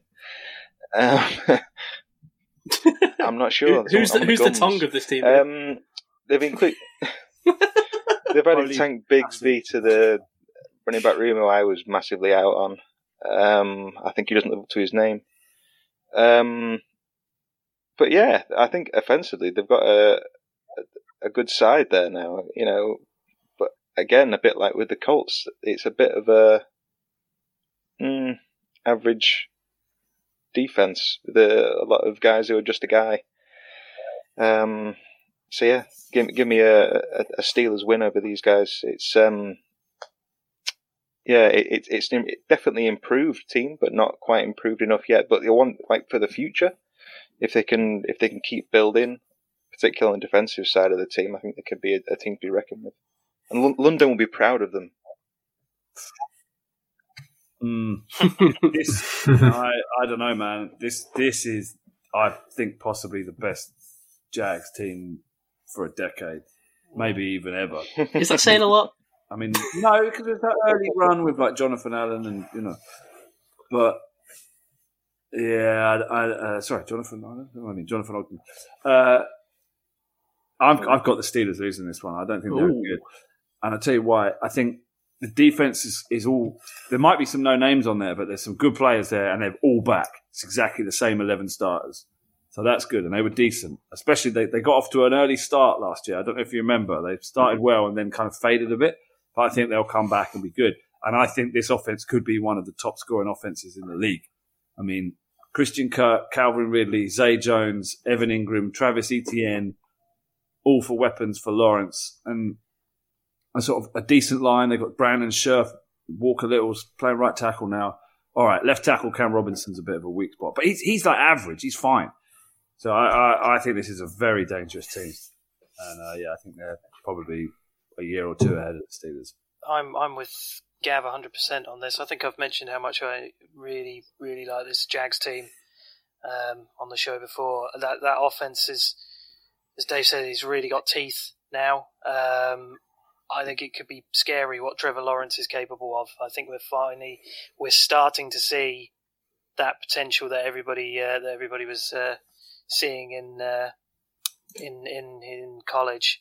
Um, I'm not a massive fan of the O line, but I mean, outside of that, I think looking at all the positional groups, I think this is a really, really strong Jags team. This could be the this could be the best in a, in the last decade, as you say, Gav. I I love some of these names on defense: Josh Allen, Devin Lloyd, um, Oluokun. I'm really a fan of. I think Travon Walker has the potential of you know he's a first round, he's, he's number one overall pick. Sorry, yeah, he could he could really uh, he could really cause problems. Um, I'm, I'm just a very, very big fan of this team, and I would be definitely scared coming up against it. I, I think they've got, I think they pip the Steelers. I, pip, yeah, I, I think they pip the Steelers. Yeah. Mm-hmm. Hmm. I, I agree. It's very close. I think the offense is a touch ahead. I think, especially with with Trevor Lawrence. I mean, I think the offense is ahead of the Steelers. I, I don't. I, I think people get a little bit carried away. I mean, we, it was only a year ago we were clowning the Jags for the signings of Zay Jones and Calvin uh, and uh, Christian Kirk. Sorry. But with Calvin Ridley coming back, I mean that that is a nice room, and Evan Engram was, showed up for them massively. And Do you they not have think that worked. they've- Uh, yeah. Yeah, Uh-huh. they worked, and also I don't know if you remember in the Oh yeah, draft process, Kirk was seen as this like generational route runner, hmm and he sort of just faded into obscurity in the Cardinals. I mean, you know, uh, Nuk Hopkins was there, but I mean that was just an offense that didn't didn't function like a normal offense. So you know, maybe the Jags are clever for actually picking out a guy that from a from a troubled you know franchise, and, and I, I do I, don't, I do think under you know underestimate him at your peril. No, yeah, uh, he had a good season last year. I mean, they've done this with Evan Engram as well, right? I mean, a guy who was struggling with the Giants, and people kind of wrote off, and then he came and showed what people expected when he came out. Maybe Yeah. they learned from the experience with uh, oh, who was their coach? The one before, not Doug Pederson. Uh, Urban Meyer. Urban Meyer. Urban Meyer. They've learned Yeah. how damaging a, a coach can be to Yeah. players because you know he made Trevor Lawrence look like a you know turkey out there because he just the offense was rubbish. So they've gone all right. Well, let's let's let's target players that are in bad schemes that have got talent and it's working. I think the Steelers' defense edges them a little bit. Uh, for me, I, it's very close, and they have got a good coaching staff now. I, I believe in um, Doug Pederson, and Can you say you're scared group, of this but- defense, sir? I, I, that no, I, I think. Do you know what it is for me? I, I, even though I've, I've been, I believe in Trevor Lawrence after last season. I, I need to see him take that next step for a full season for me too. I, I think what's going to happen is I think this team is going to end on a better record than the Steelers because they play in that division. But I don't know that I'm ready to say that this team is a better team than the Steelers, and I'm going to vote Steelers. I think it's like you guys alluded to. I think it. I think it is really close. And the Jags were an interesting team last year because they the thing that really made them really good when it was all said and done is they had a great turnover rate. They were plus five in a turnover differential, which is really, really great. But yet their defense was like ranked 24th in yards allowed. So it was really strange, a really strange situation there. Um, and I think they were like 28th against the pass. And they didn't do much to, to improve their team. So I think it's really close. I do think it's a great team. They're a great team. I think they're going to win their division. But I think when it's all said and done, I think the Steelers front seven are going to chew up that offensive line. And I, I, I'm going to take the Steelers. Do you not worry that their front seven is going to chew up our offensive line? No, I think we're going to be much improved in the offensive line. And nobody really chewed us up last year as far as pass protection. Nobody really did. Myles Garrett didn't, you know, and now we should be improved, you know. So, no, I don't fear that. I think they were, you know, I, I think they were overachievers last year. I think they're still a good team, but I think things went well for them. They may, you know, you make your own luck. That's true. But I think they, they overachieved a little last year, and I think maybe you know they're still going to be a good team, but I don't I don't I don't think they'll beat us. Do you remember the counterpoint? I'd say, and I hear you, but do you remember how they looked in like the preseason and the first couple of games last year, where that front four or five, just the pass rush they had looked absolutely dominant, and then it just dropped off a cliff, and you didn't mm-hmm. really see it again for the rest of the season. But Trevor Walker and uh, you know the other guys they've got there, Josh Allen, they've got uh, Fatukasi and DaVon Hamilton up front. I wonder if they can sustain a bit more of that this season and be a little bit more dangerous. So I do think, I think the arrow's up for them on the way down. That's, that's Yeah, I would agree with that, especially with the the um, recent addition of Calvin Ridley in their offense. That's going to help them tremendously. You know, so I would agree with you. You know, I, I, I think it, like I said, I think it's very close, but I think I think we we beat them. okay. With that deciding vote, the Steelers are better than the Jags. Wow, that was closer than I thought it was going to be. Yeah. All right. Uh, I did. who who did that? I've forgotten now. hmm D- Dave, Is it, does that mean it's me? Okay. Tennessee. Hmm.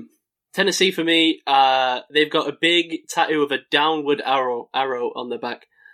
Um, I, I can't stand this team. Tytoons are back. they, they are firmly in the Tytoons category again. Yeah, hundred percent, man. I don't know what they're doing. I mean, the wide receiver room everyone's clowning on. It, it, it's truly awful. Cal Phillips, Nick Westbrook, Akinye, and, and Treylon Burks. They're rolling out as starters. They're sticking with Ryan Tannehill. There's some combination of Will Levis and Malik Willis hanging around. They don't know what they're doing there. Um, three QBs who, at some point, everyone thought was going to start. Uh, obviously, Derrick Henry's still there, but you know, how how many years does he still have? Uh, is this going to be one of these things where we continue to write off Derrick Henry for like the next three years in a row, and he just continues to roll out 300 touches and, and dominates? I don't know, maybe. But um, it does feel like a team without much of a identity to me. Uh, I, nothing stands out to me on, on defense really. Um, did they make any major moves on defense this year? You're usually a little bit more clued into this, Gav, but nothing. Uh, Azeez Al-Shaair, I mean, is that how you say his name from the 49ers? I mean, but that's just like a, you know, second string kind of move. It's not like a headliner. Uh, Sean Murphy Bunting. I mean, this is this is kind of the thing. I, I struggle to find an area on this team that's better than the Steelers, O- outside of maybe Derrick Henry. Yeah, Derrick Henry is their identity, right? No idea. This- the I- If the Titans were in a different division, I would be confident that they would be competing for the number one overall pick. I think they might pick off a few wins just because this division's awful, but Well, of course uh, they've got I think they're one of the worst teams in the league. they've got a very interesting visitor that they've just had, DeAndre Hopkins. Visiting Oh, really? The Titans, yeah, that came through today. Um, Hmm. I don't really think that changes a lot, though. I think this is one of the worst rosters in the league. Honestly, I think. I mean, I like Okonkwo. I think. Um, I think he's going to see a lot of the ball, particularly if yeah they don't do anything in that wide receiver room if they don't pick up Hopkins. But um, yeah, I, I like him. Obviously, I like Derrick Henry. But I mean, that quarterback room is. Ugh, it, it, it it's just very just very ugh. I think. Um, Yeah.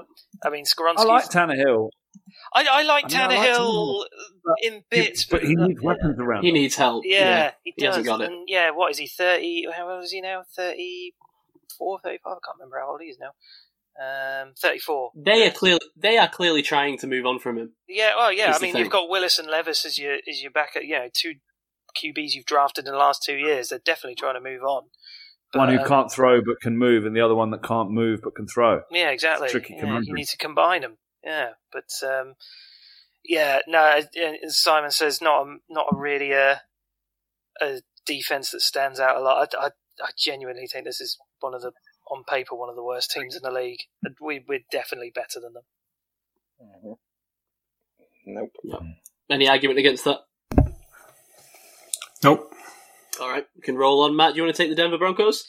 Uh, oh, the Denver Broncos. Okay. Um, I I have us better than the Broncos. Um, we can all have. I think we're all going to have another laugh at Russell Wilson.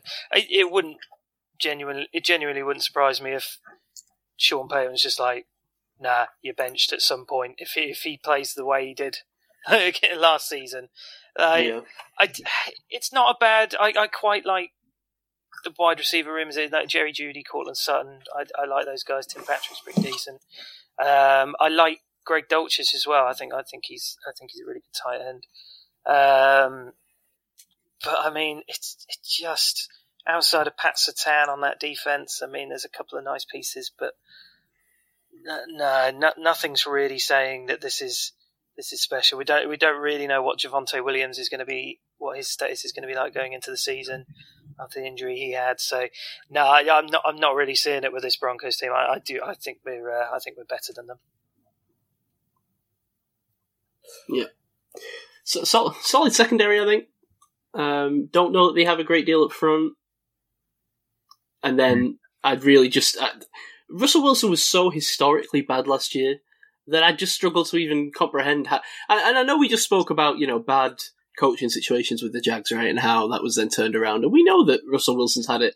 But is this a case of a guy who's the kind of player he is, has not, has not aged like fine wine and, and the Seahawks were just geniuses for getting him off the books when they did?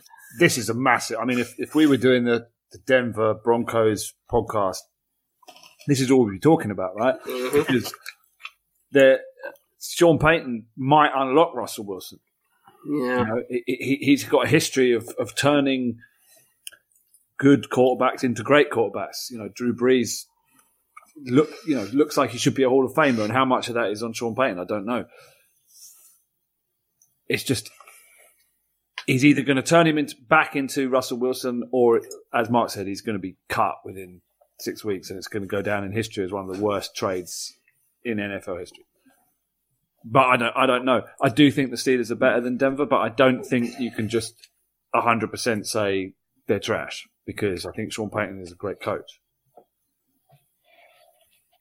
Yeah, I, I'm a, when stuff like that cause, because Sean Payton to me, uh, like certainly a great coach. Don't like him though, a little bit smarmy. Don't. It seems like he's, uh, you know, like the way he was on all the uh, the talk shows, like you know, giving giving like little impromptu interviews about where he might be going next week and what what jobs he might be interested in. Don't like any of it. So that immediately puts him down in my mind.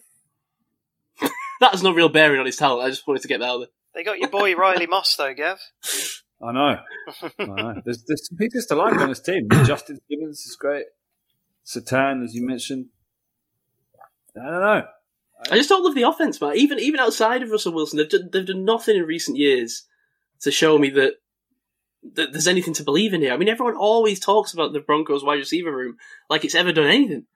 It's just all question marks, and I think I think we'll, we'll be a lot wiser and The know more this time next year. Tim Patrick coming back. Is he going to be able to go? Jerry Jeudy, is he as good as advertised? Courtland Sutton, is he a number one or a number two? Javonte Williams, can he play or is he injured? Samaje Perine, is he actually a, a back that can carry the load? Is the line any good? I mean, the names there. Garett Bolles, he's had up and down. McGlinchey Mm. been up and down. Powers up and down. Cushenberry up and down. Quinn Meinerz untested. Just every single player on offense you've got questions about. If it all comes together, they could be a good team. But, you know, that's yet to be seen. We can't really judge that The right thing they had to believe in Yeah, was agree. Noah Fant, and they traded him away to uh, to Seattle. So for Russell Wilson. For Russell Wilson. So this team might not be trash, but I'm thinking right now that Russell Wil- Russell Wil- I can't even say his name. Russell Wilson. I was uh, possessed by the He's spirit of um. Sean Connery there. Russell Wilson. Wilson. Um, that, um, yeah, he's, he's on the edge of, on the verge of tipping into trash right now. He's uh, that was. Oh, Potential comeback player of the year, do you think? No way. It's possible. Wait, you can't There is come a back. dimension where it happens. You, you can't come back from Patrick Star um, dissing you on live TV on Nickelodeon. that's- that isn't what he wanted to cook. Exactly, yeah. That's a low point in your career. No matter if you win a Super Bowl. Uh, I have that saved on my phone. That's one of my favorite like five second videos in NFL history. It's so good. Oh man. Okay. Right. Are we? I, I, is anyone voting for Denver over the sell, Steelers? no. I just don't see it. I don't see it. All right. Okay. Uh, Gav. It sounds like I'm closest to thinking. It sounds like it. might be okay, but yeah, I still got Steelers a bit better. Than them. I just think, I think, watch out! Like, there's always a team every year, like, oh yeah, they're going to be trash, and things have changed, man. Payton's good. so anyway, where do you want to go? you. Uh, this might be a quick one, Gav, but you want to take the, the Kansas City Chiefs? yeah. Next, Uh, next Steelers please. good. Let's move on. Yeah. Okay, there might be. I- I no, think it there's, really no, is that there's no argument. No. I don't, yeah, I don't know. I don't know who's arguing here. They've got Nick Bolton for God's sake. exactly. Exactly. DPOY. Kadarius Toney as wide receiver one, though? Mm, I don't know. But, Yeah, the wide uh, receiver good point. thing there, but I think Rashee Rice is going to be their number one. Whoa. Well, their number Maybe one receiver is. Travis Kelce, isn't it? And then uh, you, they Oh, just yeah, win yeah, all over But again. next year, I think I think Rice, you can uh, bet your bottom dollar he's going to be pretty good. we can move on from that. I mean, I think that's pretty obvious. Uh, all right, this is an interesting one. Uh, Rich, the Las Vegas Raiders. Yeah, I, you know, I don't know if I'm sold on Jimmy Garoppolo. You know, I I, don't, know if, I don't know if his knees sold on him either. yeah, you know, and they're having issues with Josh Jacobs. You know, he, he's he hasn't signed as far as I know. Um, yeah, I just no, I just don't. I don't think the Raiders are going to have a, a real strong team. I think they're going to have a losing record when it's all said and done. It's a very tough division. Um, they lost Darren Waller as well, you know, and um, you got Jakobi Meyers that came in, and but I, you know, I just don't think. I think for what they've lost, I don't think they've done enough to to make the team much better. So I just I don't you know I don't worry about the Raiders at all. To be honest with you, the only thing that's tough about playing the Raiders is they always seem to beat us.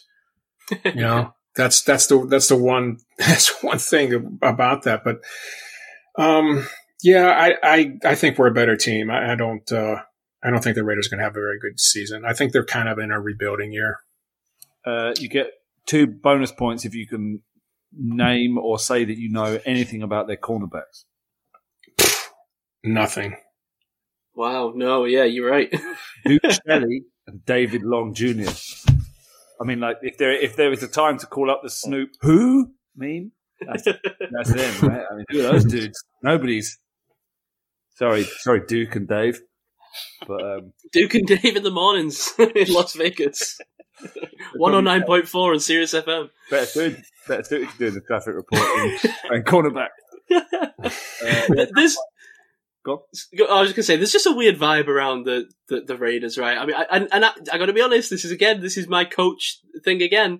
I never liked Josh McDaniels ever since the whole, um, ever since the old Colts thing that went down. The guy gives me weird vibes. I don't like, I don't like the things that he puts together. He, he puts together like a weird, I don't, do you know what I mean? I, I think with, with, with these, with these head coaches, so much of it is around the culture that thrives around them. And for me, he's one of these guys that doesn't have one and you end up you end up losing De- David uh, Derek Carr, which you know they they all seem to want out on him. That's fine, I think that made sense. But then to not be able to go and get one of the, the, the main QBs in the carousel, you end up with a guy like Garoppolo who, okay, fine, but for me, that's a little bit of a downgrade. It's a guy who is clearly not all there injury wise. We don't know if he's even going to be able to play. And then all of a sudden, you're starting Brian Hoyer. You've got a guy in Davante Adams who's, you know, maybe the best receiver in the league who doesn't want to be there. He's, he's given interviews about how he doesn't agree with the front office. Pissed I mean, th- This whole thing is a mess to me. I totally agree. It's, yeah, I don't know what's going on with the Raiders, but they've made some really poor decisions in recent years. They What's saw. going on with their line? Oh, sorry, no, yeah, carry on, Gav. No, sorry, you go. Oh, I was going to say they they they literally saw what Jakobi Meyers did to help them win the game last season, and they thought, you know what, let's get that guy. Let's let's bring him in. what what? Uh, I, very bizarre thinking, but like I, I've definitely got the Steelers better than better than the Raiders. Crosby and Jones is really really good. Like that that's an upside to, to the game I think for them Yep. there in that defense. Yeah, But Chandler yeah, Jones, with yeah. with yeah, with yeah, Chandler Jones, yeah, but with yeah, the uncertainty as you say around Jacobs and like Davante Adams seems to be at war with with with the uh, with the ownership there. We don't know what the hell is going on with Garoppolo. I'm tasting that kebab with Aidan O'Connell starting at some point in this season. I can tell you that now. but um, yeah, I, I don't fear this Raiders team whatsoever. Sorry, Bobby Spillane, but I don't. Yeah, I was going to say it's it's it's a weird roster where the skill position players are pretty good. Josh Yeah. Jacobs, Davante Adams, Jakobi Meyers, Hunter Renfrow, not bad. O line, Kolton Miller. All right, you probably heard of him. And this isn't to say that you can only judge how good a line is by the names you've heard, but Dylan Parham, Andre James, Alex Bars, and Jermaine Eluemunor. I mean, that does, that's not like a ringing endorsement of an O line of, of, of players that have, you've heard of. And then defense is the same way. Like you've got uh, Jerry Tillery, Chandler Jones, Maxx Crosby, some good skill players. But then you, you dig a little bit deeper under the hood, and the rest of the roster, it's like it's like the anti-Texans. Like they've got really good, some really good, and some really bad. Uh, whereas the Texans are kind of like just good across the board.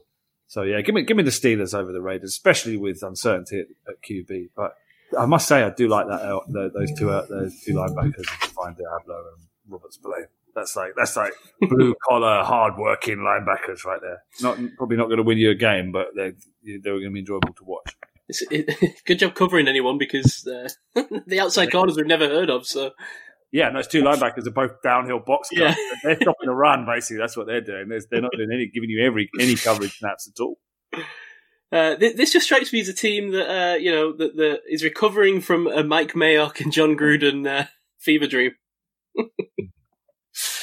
All right, so it looks like they're falling behind the Steelers. Uh, last one in the AFC will go to who was this? Was it Rich with the Chargers? Oh, I'm up already. Are you sure? Uh, maybe, unless it, unless the Gav, did you do that one? I did the Chiefs. Yeah. Oh, you did the Chiefs. Wait, was that Rich? Or have I gotten out of whack? I- I Who did the Raiders? go I don't know. it. I'm lost. Chargers. I, I can do No, it. go. Okay. Sorry, sorry, Rich. Did you do? I think you did the Raiders. Uh, Rich, we I'm getting gonna get confused. the line Dave, out of Rich? Chargers. Oh, oh, we got to play the clip. I'm sorry. yeah, you're right, Dave. You haven't got No. the clip. Oh, Don't have it. Oh, oh, it's failed. Which When you got uh, which clip is that? Herbert in in um, that, Oh no, that one's been that one's been put to your, death. your, your your pure glee and excitement at getting Justin Herbert was uh, was infectious. Yeah. yeah. Yeah, and then he tanked on me. But it's Oh. yeah. But I still Yeah, like him. I think he's still I'm- great. I'm in on the guy, and it seems like national media is in on Quentin Johnston, constantly saying how everyone is blown away and uh, all sorts of other descriptive words to be used about a guy. Um, I can't see him. I can't see him failing. But at the same time, th- this I don't know. I- hate this time of year when there's that much pump and hype behind a guy that's not even seen the field yet. I, I, I find it a bit irritating. But um, but yeah, I did. The guy you dropped I did third overall because I, I. I, I do believe some of the, the pump and hype, Yeah. but it's um Don't, don't, don't, don't believe the hype. yeah, actually do because I But- think it's wa- warranted. but it's- I think it's great. I don't know. It just seems like everyone swoons at this time of year um, without seeing anything. But um, obviously got Keenan Allen behind him, Mike Williams all around there in that sort of skill player group. Um, Austin Ekeler is he? Uh, is is he going to survive? Yes. Um, I don't know. Behind me, we got Joshua Kelley. Um, I think I Ekeler's don't proved it, hasn't he? Ekeler had a really good year last year. but um, I'm not a ma- I'm not a huge fan. Not a fan. No. He's not a bowling boy, see, so Dave doesn't like Did, it. didn't he score 20 Am I- or am I- touchdowns last year? Am I, am I confusing him with someone else? He might have been the top fantasy back last year, but I'm not 100% sure. I think he was. I might be I thinking of someone may have. else. The one you're in, Dave. But anyway, No, no, it, I mean, I- no, it's okay. I'm I'm I'm I'm, I'm out on my own take right now because I'm, I'm debating with, with myself whether I'm even thinking of the right guy. But um, but no, I I I, I can't see Steelers beating a, a team like this right now on the on the offensive side of the ball. Um, yeah, I, I'm I'm I'm proving how behind everyone else I am in terms of keeping up with things after being injured. Are you? Th- I I didn't know if you were thinking of Cam think- Akers yeah. because that's the only thing I can think Maybe I was. because it's LA. Yeah, Yeah. potentially. I, I like what this team did in bringing in a wide receiver. I just wonder if they should have brought in like a little, a little quick one rather than a big grabby one. I'm probably going to be proven wrong on that, but it just feels like they got a lot of those. Um, uh, nevertheless, Mike Williams, Quentin Johnson, Keenan Allen, great room. I, I even like Josh Palmer. Um, You're these- right, actually, they are all quite similar. I mean, not.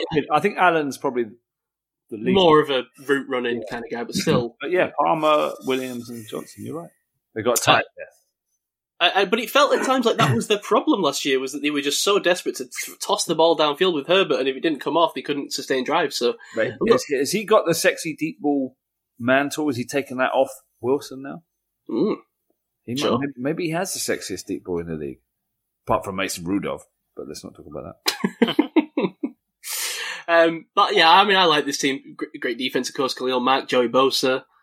Um, th- they have. It's another team with a tendency to just throw it all away at any given moment. Another team that seems to win on paper in the off season every year and then uh, collapse in the off season, but uh, in the pre post seasons, I should say. But uh, I, I, would say this is one of the teams that I'd have edging the Steelers uh, on paper, at least. I, said earlier that it must be frustrating being a Colts fan. It must be unbelievably frustrating to be a Chargers fan to see this team has got a ton of quality running through it, not being able to even get into the playoffs, let alone you know doing some doing something great. You know, it's it, it's got such a it's got such a deep roster. As you said, that wide receiver room is brilliant. Um, I was going to say something about gushing over a rookie before you've even seen him play, and then just double checked and saw that I've still got Keanu Benton, number one fan, as my name there. So uh, I can't really say anything without being hypocritical. But um, no, I mean, yeah, the, yeah, the wide receiver room's great. Um, I'm a big fan of Rashawn Slater. I think I, I think he's a, he's a great tackle. Um, Mhm. as you say, that defense, Bosa, Mack, J.C. Jackson, Derwin James, Asante Samuel Jr. I was a big fan of as well.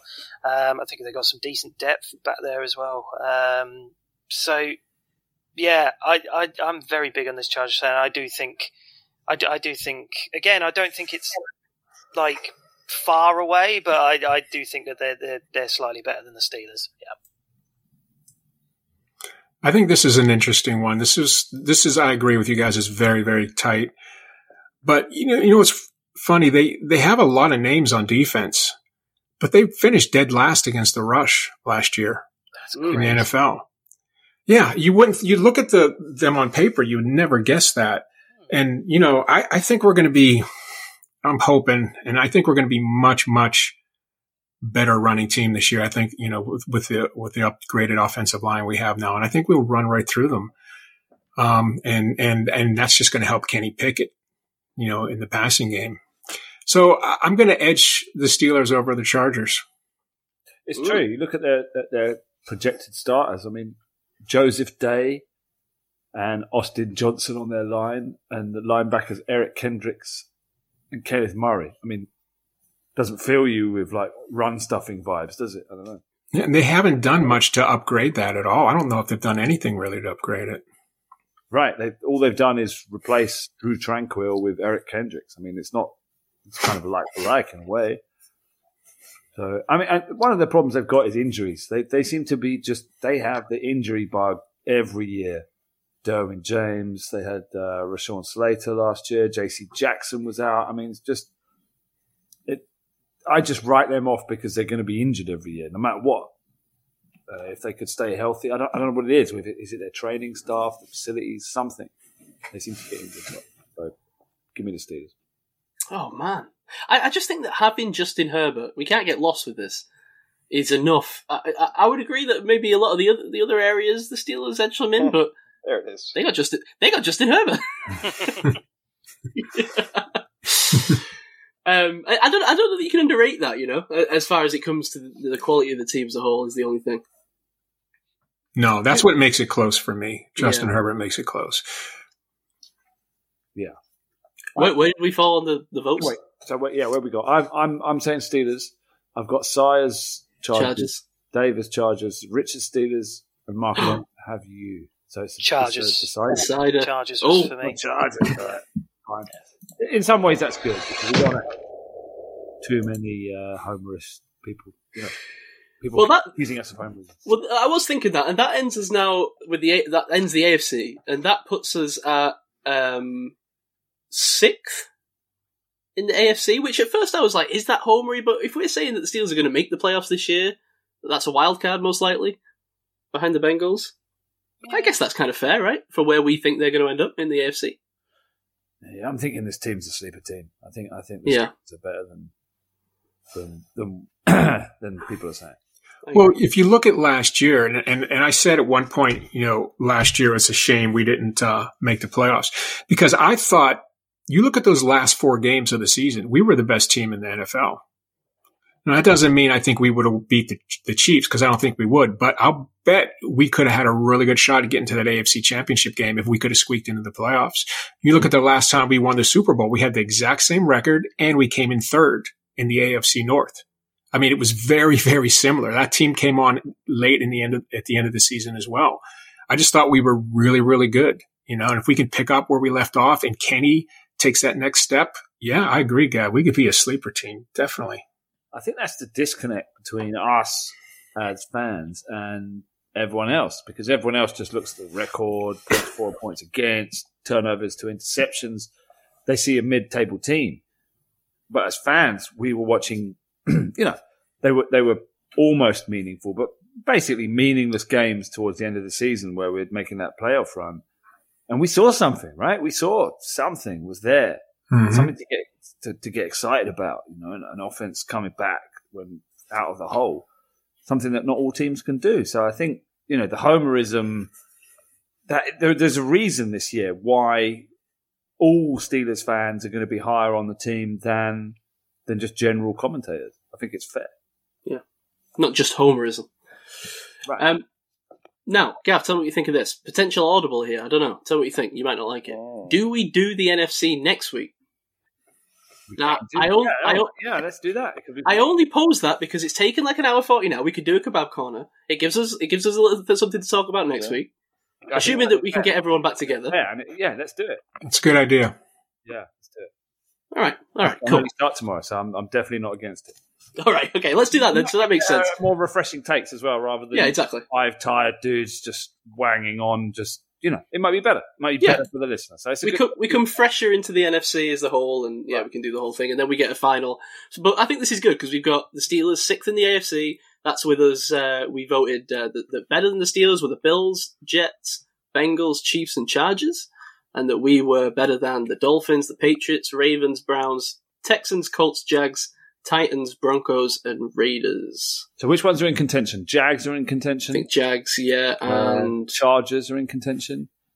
Jets are in contention. Ravens, I would say, and Dolphins. In contention. Yeah, the, yeah. The ones you're most worried about there are Dolphins, Ravens, and Jags. I would say. So what's that? Three point swing there. So where where, where were we? Sixth. Yeah, So it could be ninth or yeah, it could be ninth. You could argue maybe the Browns if they had one of those, you know, if Deshaun Watson. Uh, That's not going to happen. Well, I'm just saying. Mind Just saying. all right, cool. Well, that, all right, that was fun, and and we've got something for next week. Look at that! Look at that! Solved everyone's problems all in one. Great. I, I realised I need a Dave fuck the Browns sound drop. Yeah. So I need to go. Do you want to clear the lines to get a perfect one? I, I was, I was, I was waiting for the. Uh. I'm. I was waiting for my cue. He didn't. He, he didn't pick up what I was putting down, did he? Bye, No, no, no. Dave. But, mm, ready? Fuck the Browns. Mhm. Nice. Kets, you got uh, Kets. Text me the time code of that one. You want to do? You want to do a couple takes, Gav? Yeah, I don't know. Because that was that was an interesting one, but it wasn't how he said Well, it the first time. That was a little more questioning. Yeah, do you want two? Keep- keep- yeah, it's a little more like that. Exactly. Who put a question mark on the teleprompter? Yeah, we, we need more. Em- we need more emphasis, Dave. And commander. Ooh, All right, a okay, well- different interpretation. Circle that one, Kets. Maybe we need like a full soundboard just of these. That was Yeah. a you were really annoyed at the Browns sort of one. That was. Get, can you give me one more, Dave? An emphasis on the F word, Family friendly please. show. Fuck. Oh, jeez. How many do we? How many do we need? One more time. We're still. One more. One more. Same again, but You can never say it enough. How many can we get him to do I, before I, he I love saying it, but geez, you, you, you're taking no a mick out of me now. I'm going to start charging you. What, what, what do you want from this one? Do you want like emotion or something? Last one. I thought the, Yeah, I the, thought the, the the- emphasis on the F word. We, we got it, but there was someone else laughing. So No, I think we want Yeah, something more the Browns. casual, like a, a through a through line. that was good. That was good. Just, Yeah, just was give, Me a, Fuck the Browns. give me a give me a hard F one. Okay, that was kind of casual. We pushed it I- too I far. Clean up the other one. I, don't- I, don't- we I think we- sometimes you We can't. pushed it too far. We need, we need to go back and get a more natural one. We're coming, We're going to get cancelled. becoming on this rate, Kubrick here. Jeez.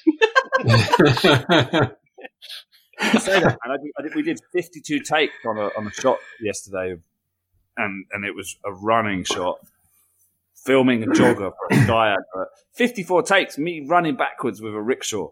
Oh God! I was. I'm guessing sweating. that wasn't from McDonald's. That's awesome. hard work. It wasn't easy either. I was like, had the, the, the two grips. So like the two grips are like running with running towards me, like they're in my face basically, with pulling the rickshaw with the, the like the camera head, like the remote head on it. And it, like if if if I at all get close to them, they they start pushing me like get out of the way, get out of the way. It's like they, they weren't doing it deliberately. It's just a natural reaction. They're like, you're going to trip me up because we're running across a suspension bridge and we stop at, at the at the stairs. So like if anything goes wrong, we're all going down the stairs and into a canal.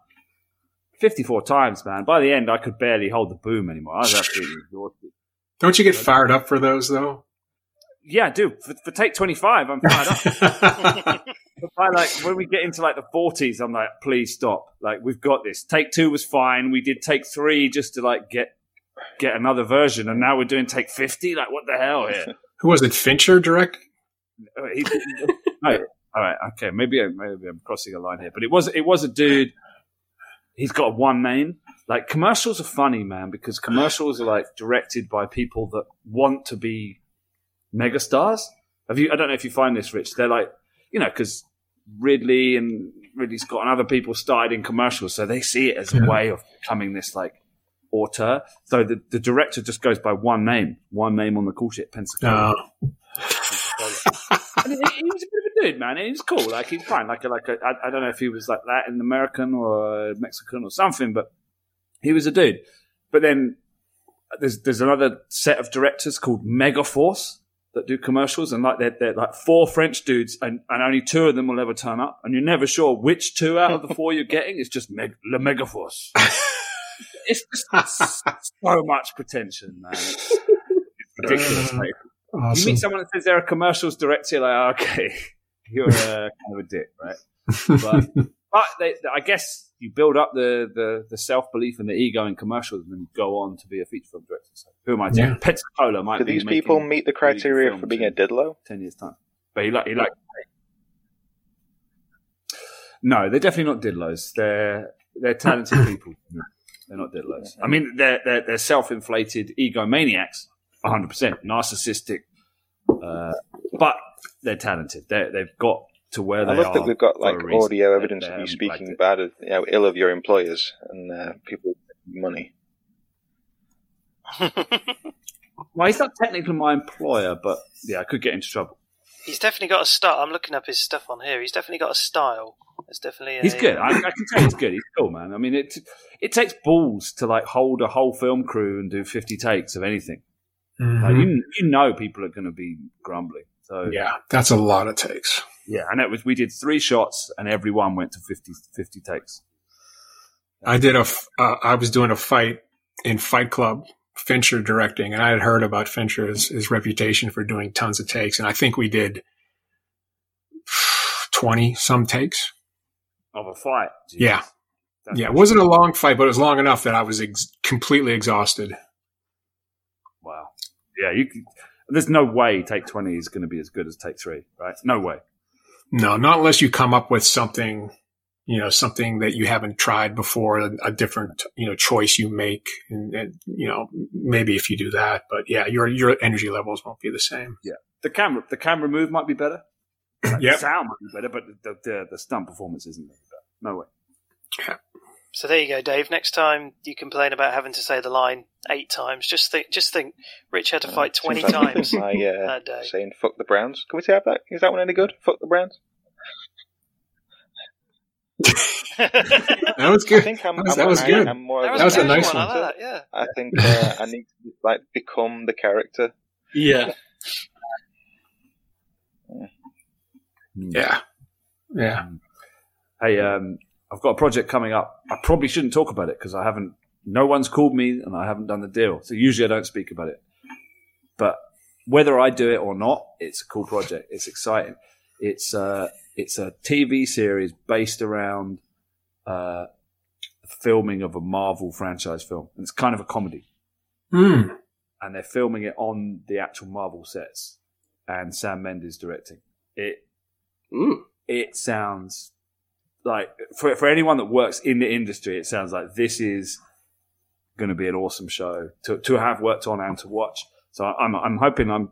I mean, my boss has done his deal, so I'm hoping I'm getting to do my deal in the next couple of days. I might be in breach of my NDA, but I haven't signed one yet. So Screw if you. I sign one, then we'll. But, uh, yeah, I'm genuinely excited about this because I think it could be fun. It could be a good good insight for people outside of the industry to see what it's like working on one of these green screen green screen VFX movies, and for people in the industry, I think it will be a real interesting project and fun. Wow, that sounds cool. So like a Yeah. mockumentary style thing, Yeah, basically, Wow. yeah, it all happens behind the scenes. That's cool. and they're gonna they're gonna bring in like different stars. I'm guessing like I guess so. Yeah, yeah, yeah, cool. That does sound good. Yeah, let's see. I'll keep you posted. It's meant to be Ooh. happening. We're, we're basically we're, we're shooting the pilot in July, uh, I think, or, or late June, and then it's very rarely if if if that goes well, then we in, immediately go into production of the rest of the show. Like, and that will take me up for the rest of the year. So, I'm um, obviously, we're all hoping it happens, but um, yeah, I guess they are too. Hmm, I hope cool. it because I want to watch it. Yeah, Sounds good. Actually, It should be popular. Yeah, sounds like a good one.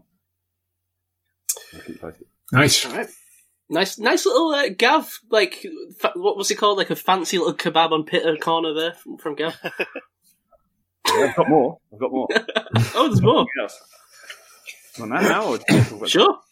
Uh, I haven't listened to it yet, but my friend recommended the latest edition of the Joe Rogan podcast for Graham Hancock. Mm. Um, do you guys know who Graham Hancock is? Yeah, he's on there. He has him on there occasionally. He's super interesting. I've, I've heard like two or three shows with him on there. Yeah, mega interesting. Um, one of the first non-fiction books I ever read was by him, and yeah, he's he's. I mean, his show, his Netflix show, he kind of toned it down a bit because Oh, yeah, I watched that. Yeah, I know who he is. Yep. yeah, he gets a bit of grief. He gets a lot of grief actually because he's like a pseudo scientist, alternate history, um, trying to see outside of the kind of academic structure, like what what could have happened. Like, and and, and Yeah. it's like entertainment, right? It's like maybe it's not all got the most factual basis. It's not all grounded in hardcore facts. But what what he's got is like ideas and theories that are based in things which have been pushed aside from the kind of heteronormative history, like the the the the, the accepted canon, like because there's weird stuff, right? There's always weird stuff which gets pushed away because we can't explain it. So it just it just gets rejected. It gets pushed down to the the, the basement level of the museums and stuff because we don't know what that is and we can't explain it. It doesn't fit in. So he, he he's like a purveyor of of that stuff. Like he joins the dots. Like this, we found this thing in that country and that thing in that country, which doesn't fit into the prescribed history of those of civilization. So let's come up with the theory, and he comes up with the theory. So the theories may be wrong, but the process is interesting. I know one guy. I know one guy who's definitely a fan of his. Just reading, just reading up, and uh, if I say this one line, you'll know exactly who I'm talking about. Because apparently, this guy did uh, did a TED talk in 2013 promoting the use Hmm. of uh, ayahuasca. So I Hmm. wonder who is probably a big fan of this guy, Hmm, Oh, Mr. Aaron Rodgers. Mr. yeah. Aaron Rodgers. Yeah, I bet he's. Well, yeah, it's not. books. Yeah, he what what what he says because I'm a, I'm a big Graham Hancock proponent. What he says is that he thinks that psychedelics, specifically magic mushrooms, are the cause of the human condition. I.e., we were primates, and we found like some monkey someday stumbled across some magic mushrooms, and from that humanity emerged, like the, the the awakening of some kind of consciousness, the the wanting to draw things on cave walls and depict what he'd seen because of the beauty of the psychedelic experience changed us, and we all owe gratitude for that monkey. That's something he says. It's quite interesting, and so therefore ayahuasca is an extension of that, and DMT and everything else, which which fits in with Joe Rogan, right? It's, it's an interesting side chain, but. It, it's really the the pseudo history that's interesting here, and like um, there's things about the Charles Hapgood uh, Antarctica maps, the Piri Reis map. I think you know, I, I won't go into it now, but it, it, it's fascinating to, to to see these things. I think if you, I think you, pro- I haven't listened to the podcast. I imagine you'll go into that on the podcast. I'm that's really not a fan of this guy. for you guys to come back to. Like, as I, I, I, I love, I love history. I, I read a lot of non-fiction things based around ancient history and, um, mo- well, mostly ancient, but and a lot of medieval history as well. But it's all based around the scientific, the, the scientific method. You find things, you base your um, assumptions and your conclusions based upon the things you can physically prove and he is basically making up. He's a storyteller, and I get that it's entertainment, but people are hearing what he's saying and taking it as fact. There needs to be a bit more clarity on what he's saying to people, because I, I don't don't get me wrong, I I like um, conspiracy theories about things that have happened in modern history. I like the whole thing about you know the um, the Secret Service doing things around the the, the JFK assassination and what have you. It- all those sorts of things. I I enjoy that, but when someone's out there touting stuff, sick claim, not that he claims it to be fact, but putting it across to people in a way that sounds like fact, it it, it irks me, and I I I, I kind of don't like it. Maybe it's because he's sort of, maybe it's because he's on Joe Rogan's podcast, and I know that he's a bit of a a spreader of um, falsehoods. Um, but yeah, I've I've got a downer on the guy.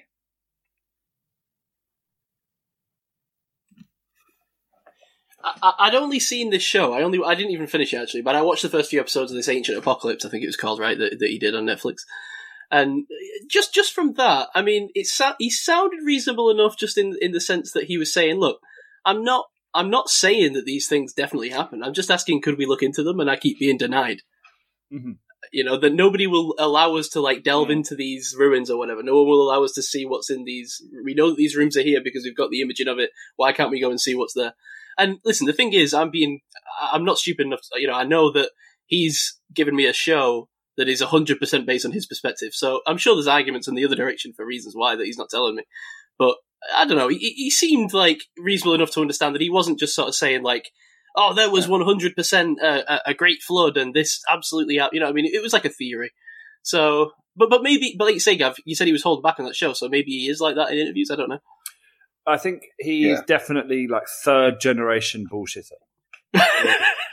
Uh, Does- what does that make you? Fifth generation? Yeah, fourth generation. I'm, I'm uh, so it's like someone in the sort of mid centuries said something contentious. Someone else took that and took that on, and then he's come along and regurgitated those things. So it's like a third interpretation of bad history. That's how you could look at it. You could cut it down and say he's just he's he's regurgitating bad takes. Basically, is what you know the argument you could use. He's he's he's finding he's finding the cracks in the story, exploiting them to push his own narrative. And I think that's basically what Dave's saying. And you could, that's a good point. But I just like alternative voices saying things that don't, don't conform. Like he's anti-conformist and I enjoy it. Like whether he's right or not, I enjoy someone just pushing these ideas on society and not just getting everyone, you know, just to accept like this history we're told. You know, it's exciting, isn't it, to think there was Sure. ancient Yeah. civilizations and the, there was a polar shift and you know what does he say like the, the, the earth shifted by 15 degrees so the what was the the, the polar caps is somewhere else and It just makes you think of the ancient aliens thing of like, you know, Yeah, the- what if the screams of the dying were fueling the aircraft? You know, that sort of thing. You know, it sort of um I'm not sure he ever mentions aliens though that's one of the main criticisms of his show I'm not, I'm not, I'm not saying that he's he's, he's pushing that. phenomenon It's just that I it, don't it, think it makes me it, it's an, it's it's in the same vein. bundled into the same. Yeah, it is. Yeah, it is because uh, I can't remember the, the name of the guy, but there was another. I can't remember it. Charles von Daniken, right? He he wrote that book, uh, Chariots of the Gods, and he was was trying to say that these these certain lines in Peru were runway strips for uh, alien spacecraft and stuff. He was a step too far, and I think the the anti Daniken crowd piles onto uh, Hancock unfairly. I don't. I, I think he's. I think he's less pseudoscience than Daniken was, but still outside of the establishment. So he's a, he's a dangerous figure. They don't like him. The establishment does not like him because he challenges what Mhm. they say is the perceived wisdom. Right? Well, yeah, and if he turns out to be right, then they're obsolete. All their years and maybe full careers of, of having these theories and having them published, they all go away. And these people, that's, that's why they fight them. Cause they're, you know, they're, they're, they're, all their work is gone, basically, if it, if it proves that, you know, he's correct. Cause I know he and Randall Carlson both have theories about the pyramids that are much older than, than most scientists have them. And, you know, that, you know, they're, they're intimidated by that. And there's, there's definitely, I mean, my mom worked in the British Library, which was in the British Museum. Then I know for a fact there's stuff there that will never be on show Oh yeah, it's huge. because there, there's vaults and vaults and vaults of stuff. And if, and if you can't write a little card next to an object that says this was made in so and so BC and it was used by the settlers to craft tools or worship their god, if you can't say that, this doesn't make sense. Like, what the hell is this? They won't. They won't display it. The one exception is that battery. Right? They show that battery, like the the battery from what is now modern day Iraq. Right? It's like it's mind blowing. It's like a plant plot with two electrodes sticking out of it, and it, and it would have given you would have given you know Stone Age man power. Right? But but we kind of just we accept that as being like, oh, that's weird. We don't really know what that is. That's the one thing that uh, kind of throws everything into disrepute that is in in the public sphere. Hmm. It, it it is interesting the idea that that we don't we don't really know. Like we take these ideas. I, I'm I'm a little bit on the fence about it because I do I, I agree with Dave that it, th- there's a dangerous precedent to be set if we all just start spouting whatever we want or whatever you know without thinking it through. But at the same time, it's also a dangerous precedent to set to just believe what you're told, and, and I do I do hold a special place in my heart for people that go about it the right way, but also are anti-conformist and you know I, I'm hey I'm a big proponent of psychedelics. I'm with this guy. I think everybody should be uh, prescribed psychedelics when they turn 18 just to see what they see. Well, This is the point of the show where everyone's encouraged to take a puff on their LSD Can't handle it. weed vape. I don't know. I don't know drugs. Can you- LSD weed vape? What, I, I, I just take them medicinally. Dave's not a drug guy. I do. I, I, I, I feel like anyway, we've had one. Dave, did but, you have a um, kebab corner? I, I, I feel like uh, we one. may have railed up. Ooh. No, no, that, that, that was a mini one. Hey, here's one. Four large dollars, mate. Everything on them. Do you want onions on your set? I do. Plenty onions. Something really weird just happened in my ears, and I heard that really sped up. Like it stopped and then sped up again. Yeah, Yeah, that happened to me me. too. Yeah. If I wonder if listeners that's all gonna come it through or not. It might not, because have the been, Records then guys this is entirely a pointless but- conversation. But um, well, yeah, but don't tell the Could be listeners. said about the whole podcast. Um, so is everyone familiar the, with the concept of head canon when it when it comes to or mind canon when it comes to Headcanon? movie franchises or books? Um, so sort of like it's not necessarily what happened in the in the movie or TV or book franchise or comics or wh- whatever it is, it- you know, whatever kind of media. It's not what happened that was published in it, but in your mind, you prefer a better version of it. it's the, per- well, the before- perfect example is Star Wars, right? And Oh, we all had. it's Let me hold though. you there. We, we all had a vision of what happened after Return of the Jedi, and J.J. Abrams and Ryan Let me- Johnson came along and let- torpedoed that. no, thing. we're not going Let me into hold this. you. We're No, not but- doing this please, again. let me hold you. example, right? So head, head canon, head canon, Right. Head I. I, I failed to destroyed, hold him. Yeah, go for it. But um, there's like I. Let me recenter myself. Um, my favourite movie of all time is the Planet of the Apes, the original. It's not. It, it's not. I, like the original. The Not Dune. The, the first thought it was Dune. like Lynch Dune movie is is terrible. Don't like if you want to enjoy Dune, don't go and watch that movie first. Oh. Read Dune seriously. It's it uh, unless you're taking to go back to what we were talking about before. Unless you're taking a serious amount of psychedelics, don't go to that movie. But um, No, if you take psychedelics, yeah, Planet of the Apes is my favorite movie, and but it it's not my favorite. The original Charlton Heston, Which one? The, McDowall the original. yeah, yeah, but like that that series of movies I don't love as a series, but I, you know when you know like the whole Sharknado thing, it's how it's so crap that it's good. I feel like if if the Planet of the, Planet of the Apes original, you know, movie series, original movie franchise, not the most recent one, the original movie franchise was made now, it would be in the same sort of realm as Sharknado because it is so shit that it's good. Um, it's It did descend terrible. Like there's there's some bad acting because they coconuts basically paid. Roddy McDowall all the money to stay in the movie. Like everyone else has left. Please, Roddy, stay. Um, it it just descended into worse and worse films. But it it's the the cool thing about that series is that it's cyclical. That it, you can join at any point, and it will circle back round to where you started, which is kind of cool. I like that about it. That's that that's a innovative thing about it. So like. If you watch the original Planet of the Explain what you Apes, mean. You mean. it goes round and then but the dumb thing is that they they get into the the ship that Heston landed in and they go um back in time essentially to uh to modern times and there's a whole movie that's really crap where where they're in ti like like Is that well four? whatever sort of era 60s 70s sort of era and just sort of wandering around town not really fitting in two apes wandering around. Uh, and then yeah and then they they they, they have four, they give birth the, the mother gives birth to caesar and, and that starts the the cycle going back round again. But um there's one movie in that series outside of planet of the apes which is really good. Like i, I enjoy it like it's crap but it's good.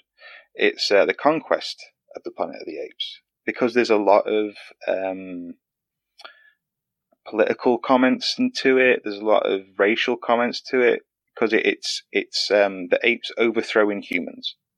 Because the apes are um, enslaved by humans basically in in this movie.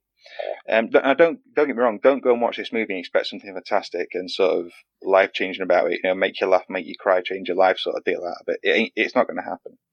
But there's a there's a speech at the end of that movie, which is it's I, I think it's the most slept on speech like ever like ever. I, I I think it's a fantastic speech that no one knows about because it's in this crap film. Um, but it's it was altered um, Wow. late in the sort of production. So uh, if you'll indulge me, I'll read out this speech. Are we, are we all ready for my acting skills? We've already had a pre-sample of how bad they are, so here we go. Oh yes. So, Yes. where there is fire, there is smoke.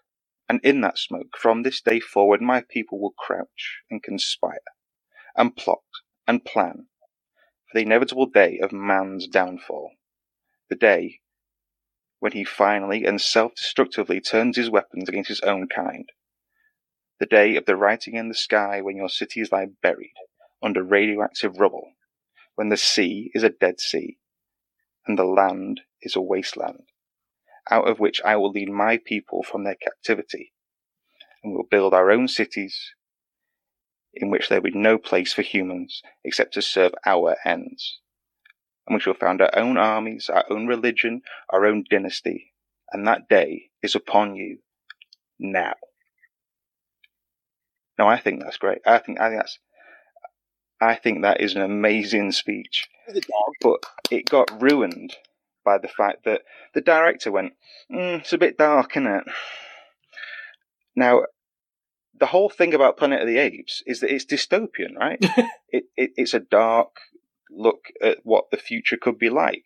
Mhm. But they then went on to sort of. Because I, I guess because Planet of the Apes became a bit of a a kids movie, and they were like, mm, "Kids are watching this. We Yeah. can't have it be too dark. We'll we'll we'll tone it down a bit.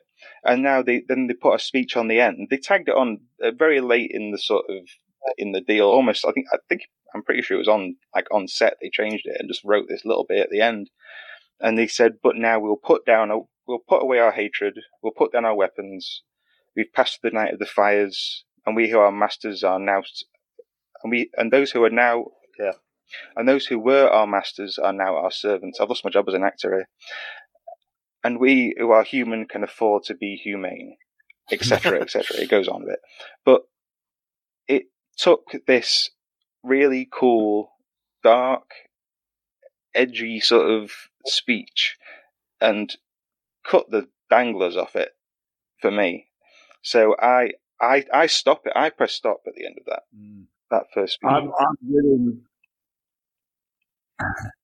I'm willing to bet everything I own, everything I will own, and everything I have Okay. owned on the fact that it was the studio that made that change. Because it's always the studio that waters it down. The director, the writer, got a vision to make it exciting and interesting. Studio comes in and goes, hmm, "Yeah, we're worried about the bottom line here. Like, what happens if word gets out? This is a really dark movie. So we we need to like lighten it up a little bit. So we'll put in this like disclaimer at the end. Guarantee it. Hundred percent. Yeah. Do you guys ever watch the TV show that was on Swamp Thing? I don't know if you ever saw it. It was it was good. It's a it's a Marvel comic or DC. Is it DC? Yeah, yeah. I'm not sure if it's DC Uh, or Marvel. D- DC, right? Is it DC comic? Yeah, DC comic hero superhero, and it was it was a popular uh, had a popular uh, popular first season and did really well. So they wanted to do season two, and the studio decided that they wanted to make it more of a CW type show, you know, like a watered down kitty type thing, like you know the Flash and Green Arrow and those shows, you know. And DC said, nope, Right. we we like it the way it is, and so it just got canceled. Oh, jeez. Yeah. Now, I, I, I have a feeling that Gav. it, well, do we, do we need to skip over Gav a little? bit? um, I feel like Gav's going to have an answer to this already lined up and in the you know, in the chamber. But do we have a Right. a favourite piece of headcanon from each of you?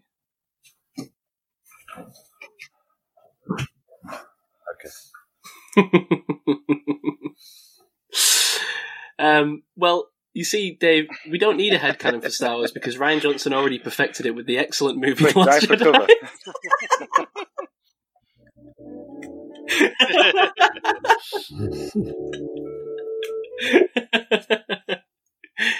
Uh, I don't know. Do we need Gav to rant about the Last Jedi? Rich will probably agree with him as well. That's the thing. about about the Last Jedi. Yeah. Um, terrible movies. Well, I, I love Star Wars. The, the the original three are, are awesome. Love them. I, I grew up on them. Um, but the ones that JJ did, I, I don't care for at all. I agree. I don't care for. I mean, you had all this time to come up with a original story, and the best you could do was a third Death Star. I see that? So, Rich, now that that's exactly what I said last week. That's my exact problem with that trilogy. But Gav's problem falls squarely with the Last Jedi because he. Well, go on, Gav. I'll let you explain it. The other two are terrible. they are bad. But Last Jedi is is satanic in terms of the Star Wars lore because it just breaks the whole world. I mean, it's like it's like that. Don't get me started. But it's all about anyone could have the Force. No, You know. get that. I don't want that. It's not Harry Potter in space. That's what you're telling me here. Uh, I, I don't want it. I want I want select people are Jedi. They can't float in space like Mary Poppins, Well, I know, but and you can't just do like some crazy. Man- we, we- we went over this last week. I don't all of this. The whole maneuver should not happen. The movie's junk. Like the movie's fine, but not as a Star Wars movie. Like you have to respect. You know, if you're making a a superhero film, you're making a Batman film. You have to respect the law. You don't suddenly make it that that, that Bruce Wayne is a, a, a down and out, you know, beggar, and he, he he finds Batman suit. That's breaking the that's breaking the rules, and that's what Rian Johnson did. So he's gone. Yeah, it's. I, I agree. All three of them are horrible, in my opinion. They're just bad. Bad, and they just completely tried to destroy the Star Wars universe. And yeah, I don't even pay attention to them. To be honest with you, I don't own them. I own all the other ones, but I don't own those. And I want nothing to do with them. And that's the right answer. And that's the correct Well, opinion. So I, I, I love The Last Jedi, Dave. I think The Last Jedi is a great film. I think Rian Johnson is the best director ever to make a Star Wars film. You're just poking the bear now, sir. I don't know. I don't know how to deal with this, man. He's yeah, he's you know that's what he does.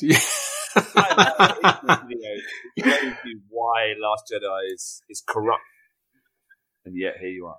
I, honestly, one of my favorite moments in Star Wars is that very like short scene where the kid like just it's just a little little thing where the kid just like reaches his arm out and the broom moves towards him. I love that. That's great. That's my, one of my favorite scenes ever.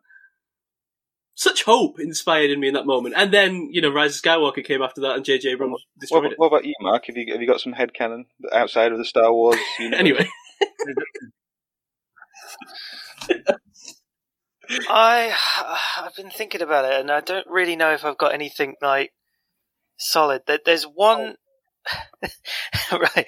This this is not an insight into my mind. This is something that I saw a little while ago, and it's it's sort of headcanon ish, but um, th- this is this is just a really stupid one. So, um, Mhm. the Mario universe, particularly Mario, Peach, and Bowser.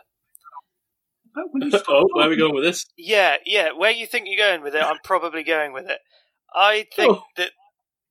Well, this this is what I read, and I, I, I, I, all I can think about is this now is just that I think this is a Right. polyamorous triad that these uh, that they are they are part of, and there's a bit of a kidnapping sort of uh, fetish going on there between the, between the three of them. You're accusing the Mario Brothers of sleazery. I, I don't accuse Luigi of anything.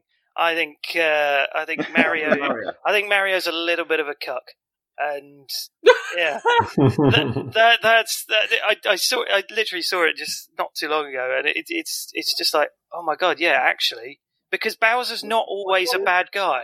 There are sometimes. Say again, sorry. What's she called? Princess Mushroom. Uh, Princess Peach. Yeah. Princess Peach. Yeah. Surely just Princess everyone loves Mushroom. Princess Peach. Well, I I, well, I, I'm a Daisy guy personally, but But no, no, I, I mean, Bow, yeah, there's not not every game that Bowser is a is a bad guy. You know, it's mostly the sports games, yeah, where he's where he's not, where he's just involved. But there, there's a couple of games where he helps Mario out as well. Um, yeah, I I think there's something there's something weird going on there. But uh, Hmm. Yeah, that's the that's the only kind of stupid bit of headcanon that I've got in my head. He's a bit misunderstood, Yeah, is look- Bowser. I, yeah, a Yeah. little bit, yeah, yeah.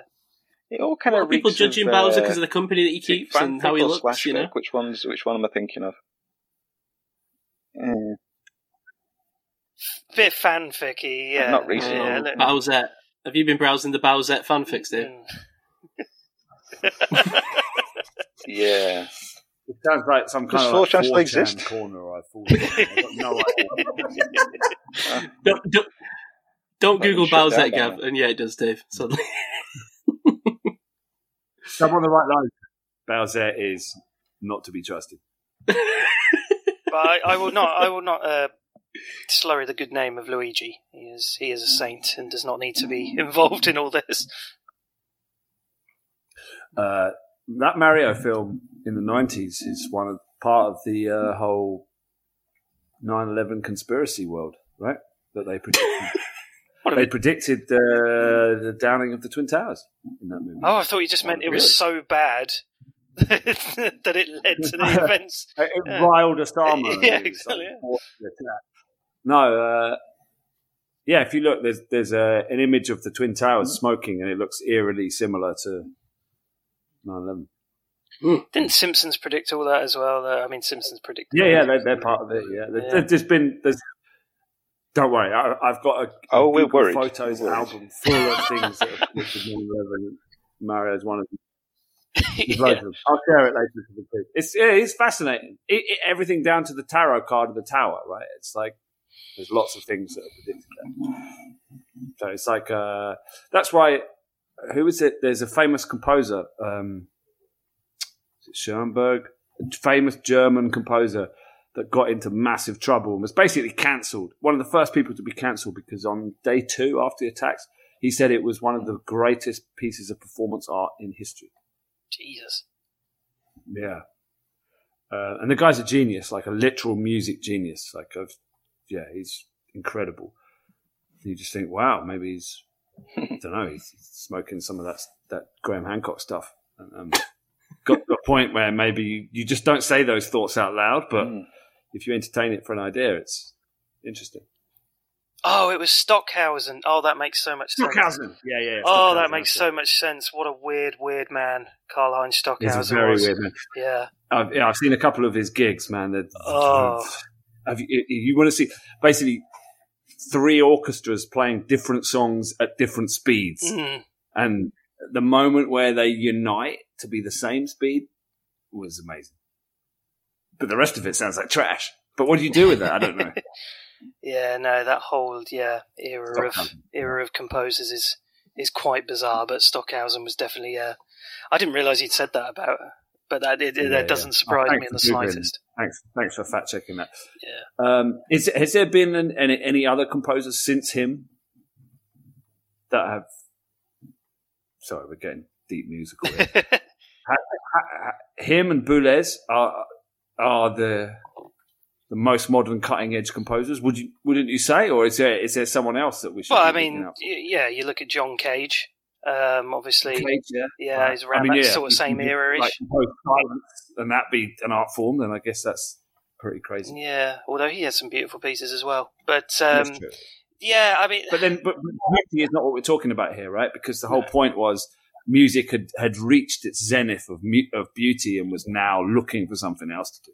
Exactly. Yeah, and uh, yeah, no, there, there, there's there's nobody really modern. I think as, once you get into the sixties, seventies, that's sort of where it.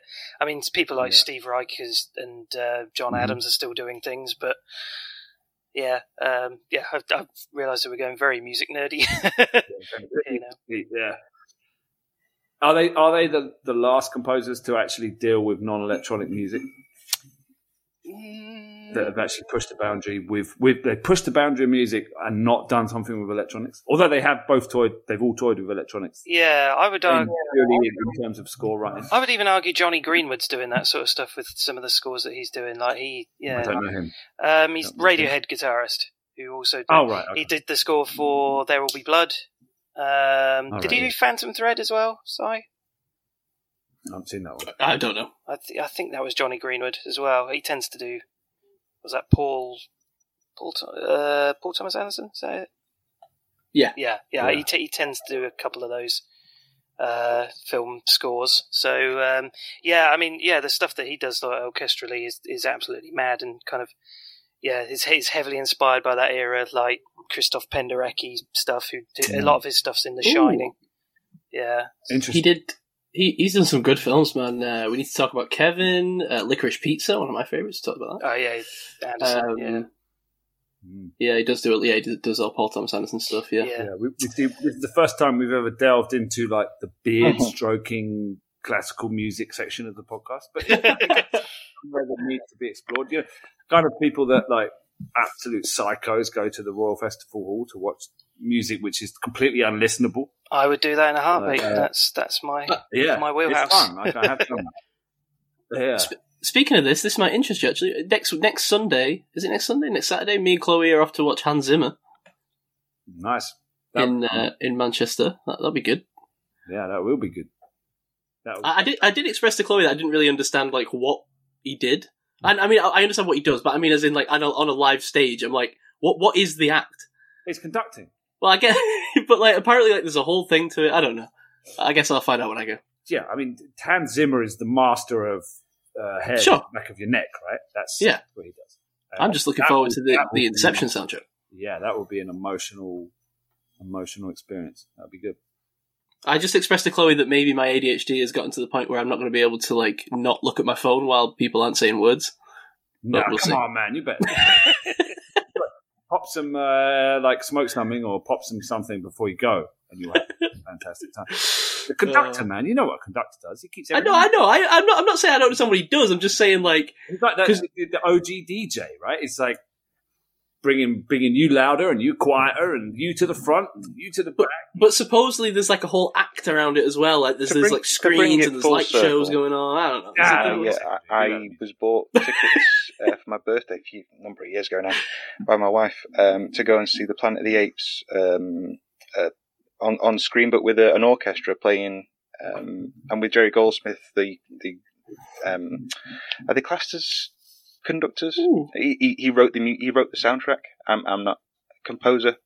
Yeah, and he, he was there Well, doing, Composer. doing all his stick waving dealy um, with with the with the orchestra, and it was really cool. It was a really cool experience. So it's um, it's definitely something to do. You know, if if you enjoy a movie, to to see it with the soundtrack being played. I did that with There Will Be Blood. I was lucky enough to be uh, given tickets for my birthday to see uh, There Will Be Blood with the um, London Contemporary Orchestra with Jonny Greenwood as well. Absolutely unbelievable experience that was. Superb. I actually think the best film composer is. Are we go, are we going long? Do we need to stop? I actually think the best film composer is Bernard Herrmann. Very I good. You know who that is? Yeah, you know who he is, Mark. Yeah, I- I know. I think I know the name, and I know. I, did a lot of Hitchcock stuff. Yeah. he, he spanned the era from Hitchcock up to uh, Scorsese. So he worked with both those guys. And you you'll know his scores like Psycho. Think about how yeah, that, that's that's where I yeah, Psycho was the one because there's very Yeah. little music in that, but actually the music that there is in there is is iconic. So I mean, he literally created the sound of a stabbing. right? Yeah. I mean, it's like, um, but the anyway, birds. yeah, birds. Taxi Driver. I talked about last week on, when we're talking about movies. That's got to be one of the best movie scores ever. Like it's just, so atmospheric. Um, yeah, but yeah, man. I mean, all, all those early Hitchcocks. Bernard Herrmann is integral, and and like when you talk about Hitchcock, you should talk about Bernard Herrmann because he's 50-50 as as talented. I think. You guys should talk to Chloe. She loves all this stuff. She's obsessed with composers. We probably lost like seventy five percent of our audience. yeah, most definitely. We always do by this point, I think. right, okay. Let's wrap it up. Uh, follow the show at UK Steelers Pod. Follow me at Cyril. This follow Gav at GM Boomer. Follow Dave at This Is Dave Hart. Follow uh, Mark at Mesh NFL. And follow Rich on Instagram at stun underscore Batman. Is that still right, Rich? Not changed it? Nope, that's it. Good man. All right. Well, we'll see you all next week, and we'll carry on this exercise. We'll do all the uh, the NFC, find out where the Steelers rank in the NFL. And um, little shout out, we're going to be launching the History Corner podcast. What do you call it? Channel, stream, Yeah. thread. Yeah. Because I think you got you got another one in the pipe, Rich. It's, Yeah, I'm, I'm, I'm working on one. yeah. So uh, I'm going to re- we're going to relaunch all the History Corners as a actual audio uh, A separate feed. separate Podcast feed, feed, so we can enjoy those and Yeah. promote those to people outside of our own listener base because it's good work. What, what Rich does there is is awesome, and um, you know, especially for new fans that want to learn a bit more. Uh, so much there, uh, you know, you really feel like you know the history of the franchise. So um, yeah, more of that to come, and the, yeah, look out for that. We'll, we'll share it. Thank you. Awesome. Yeah, we'll shout that out at the start of the next show as well.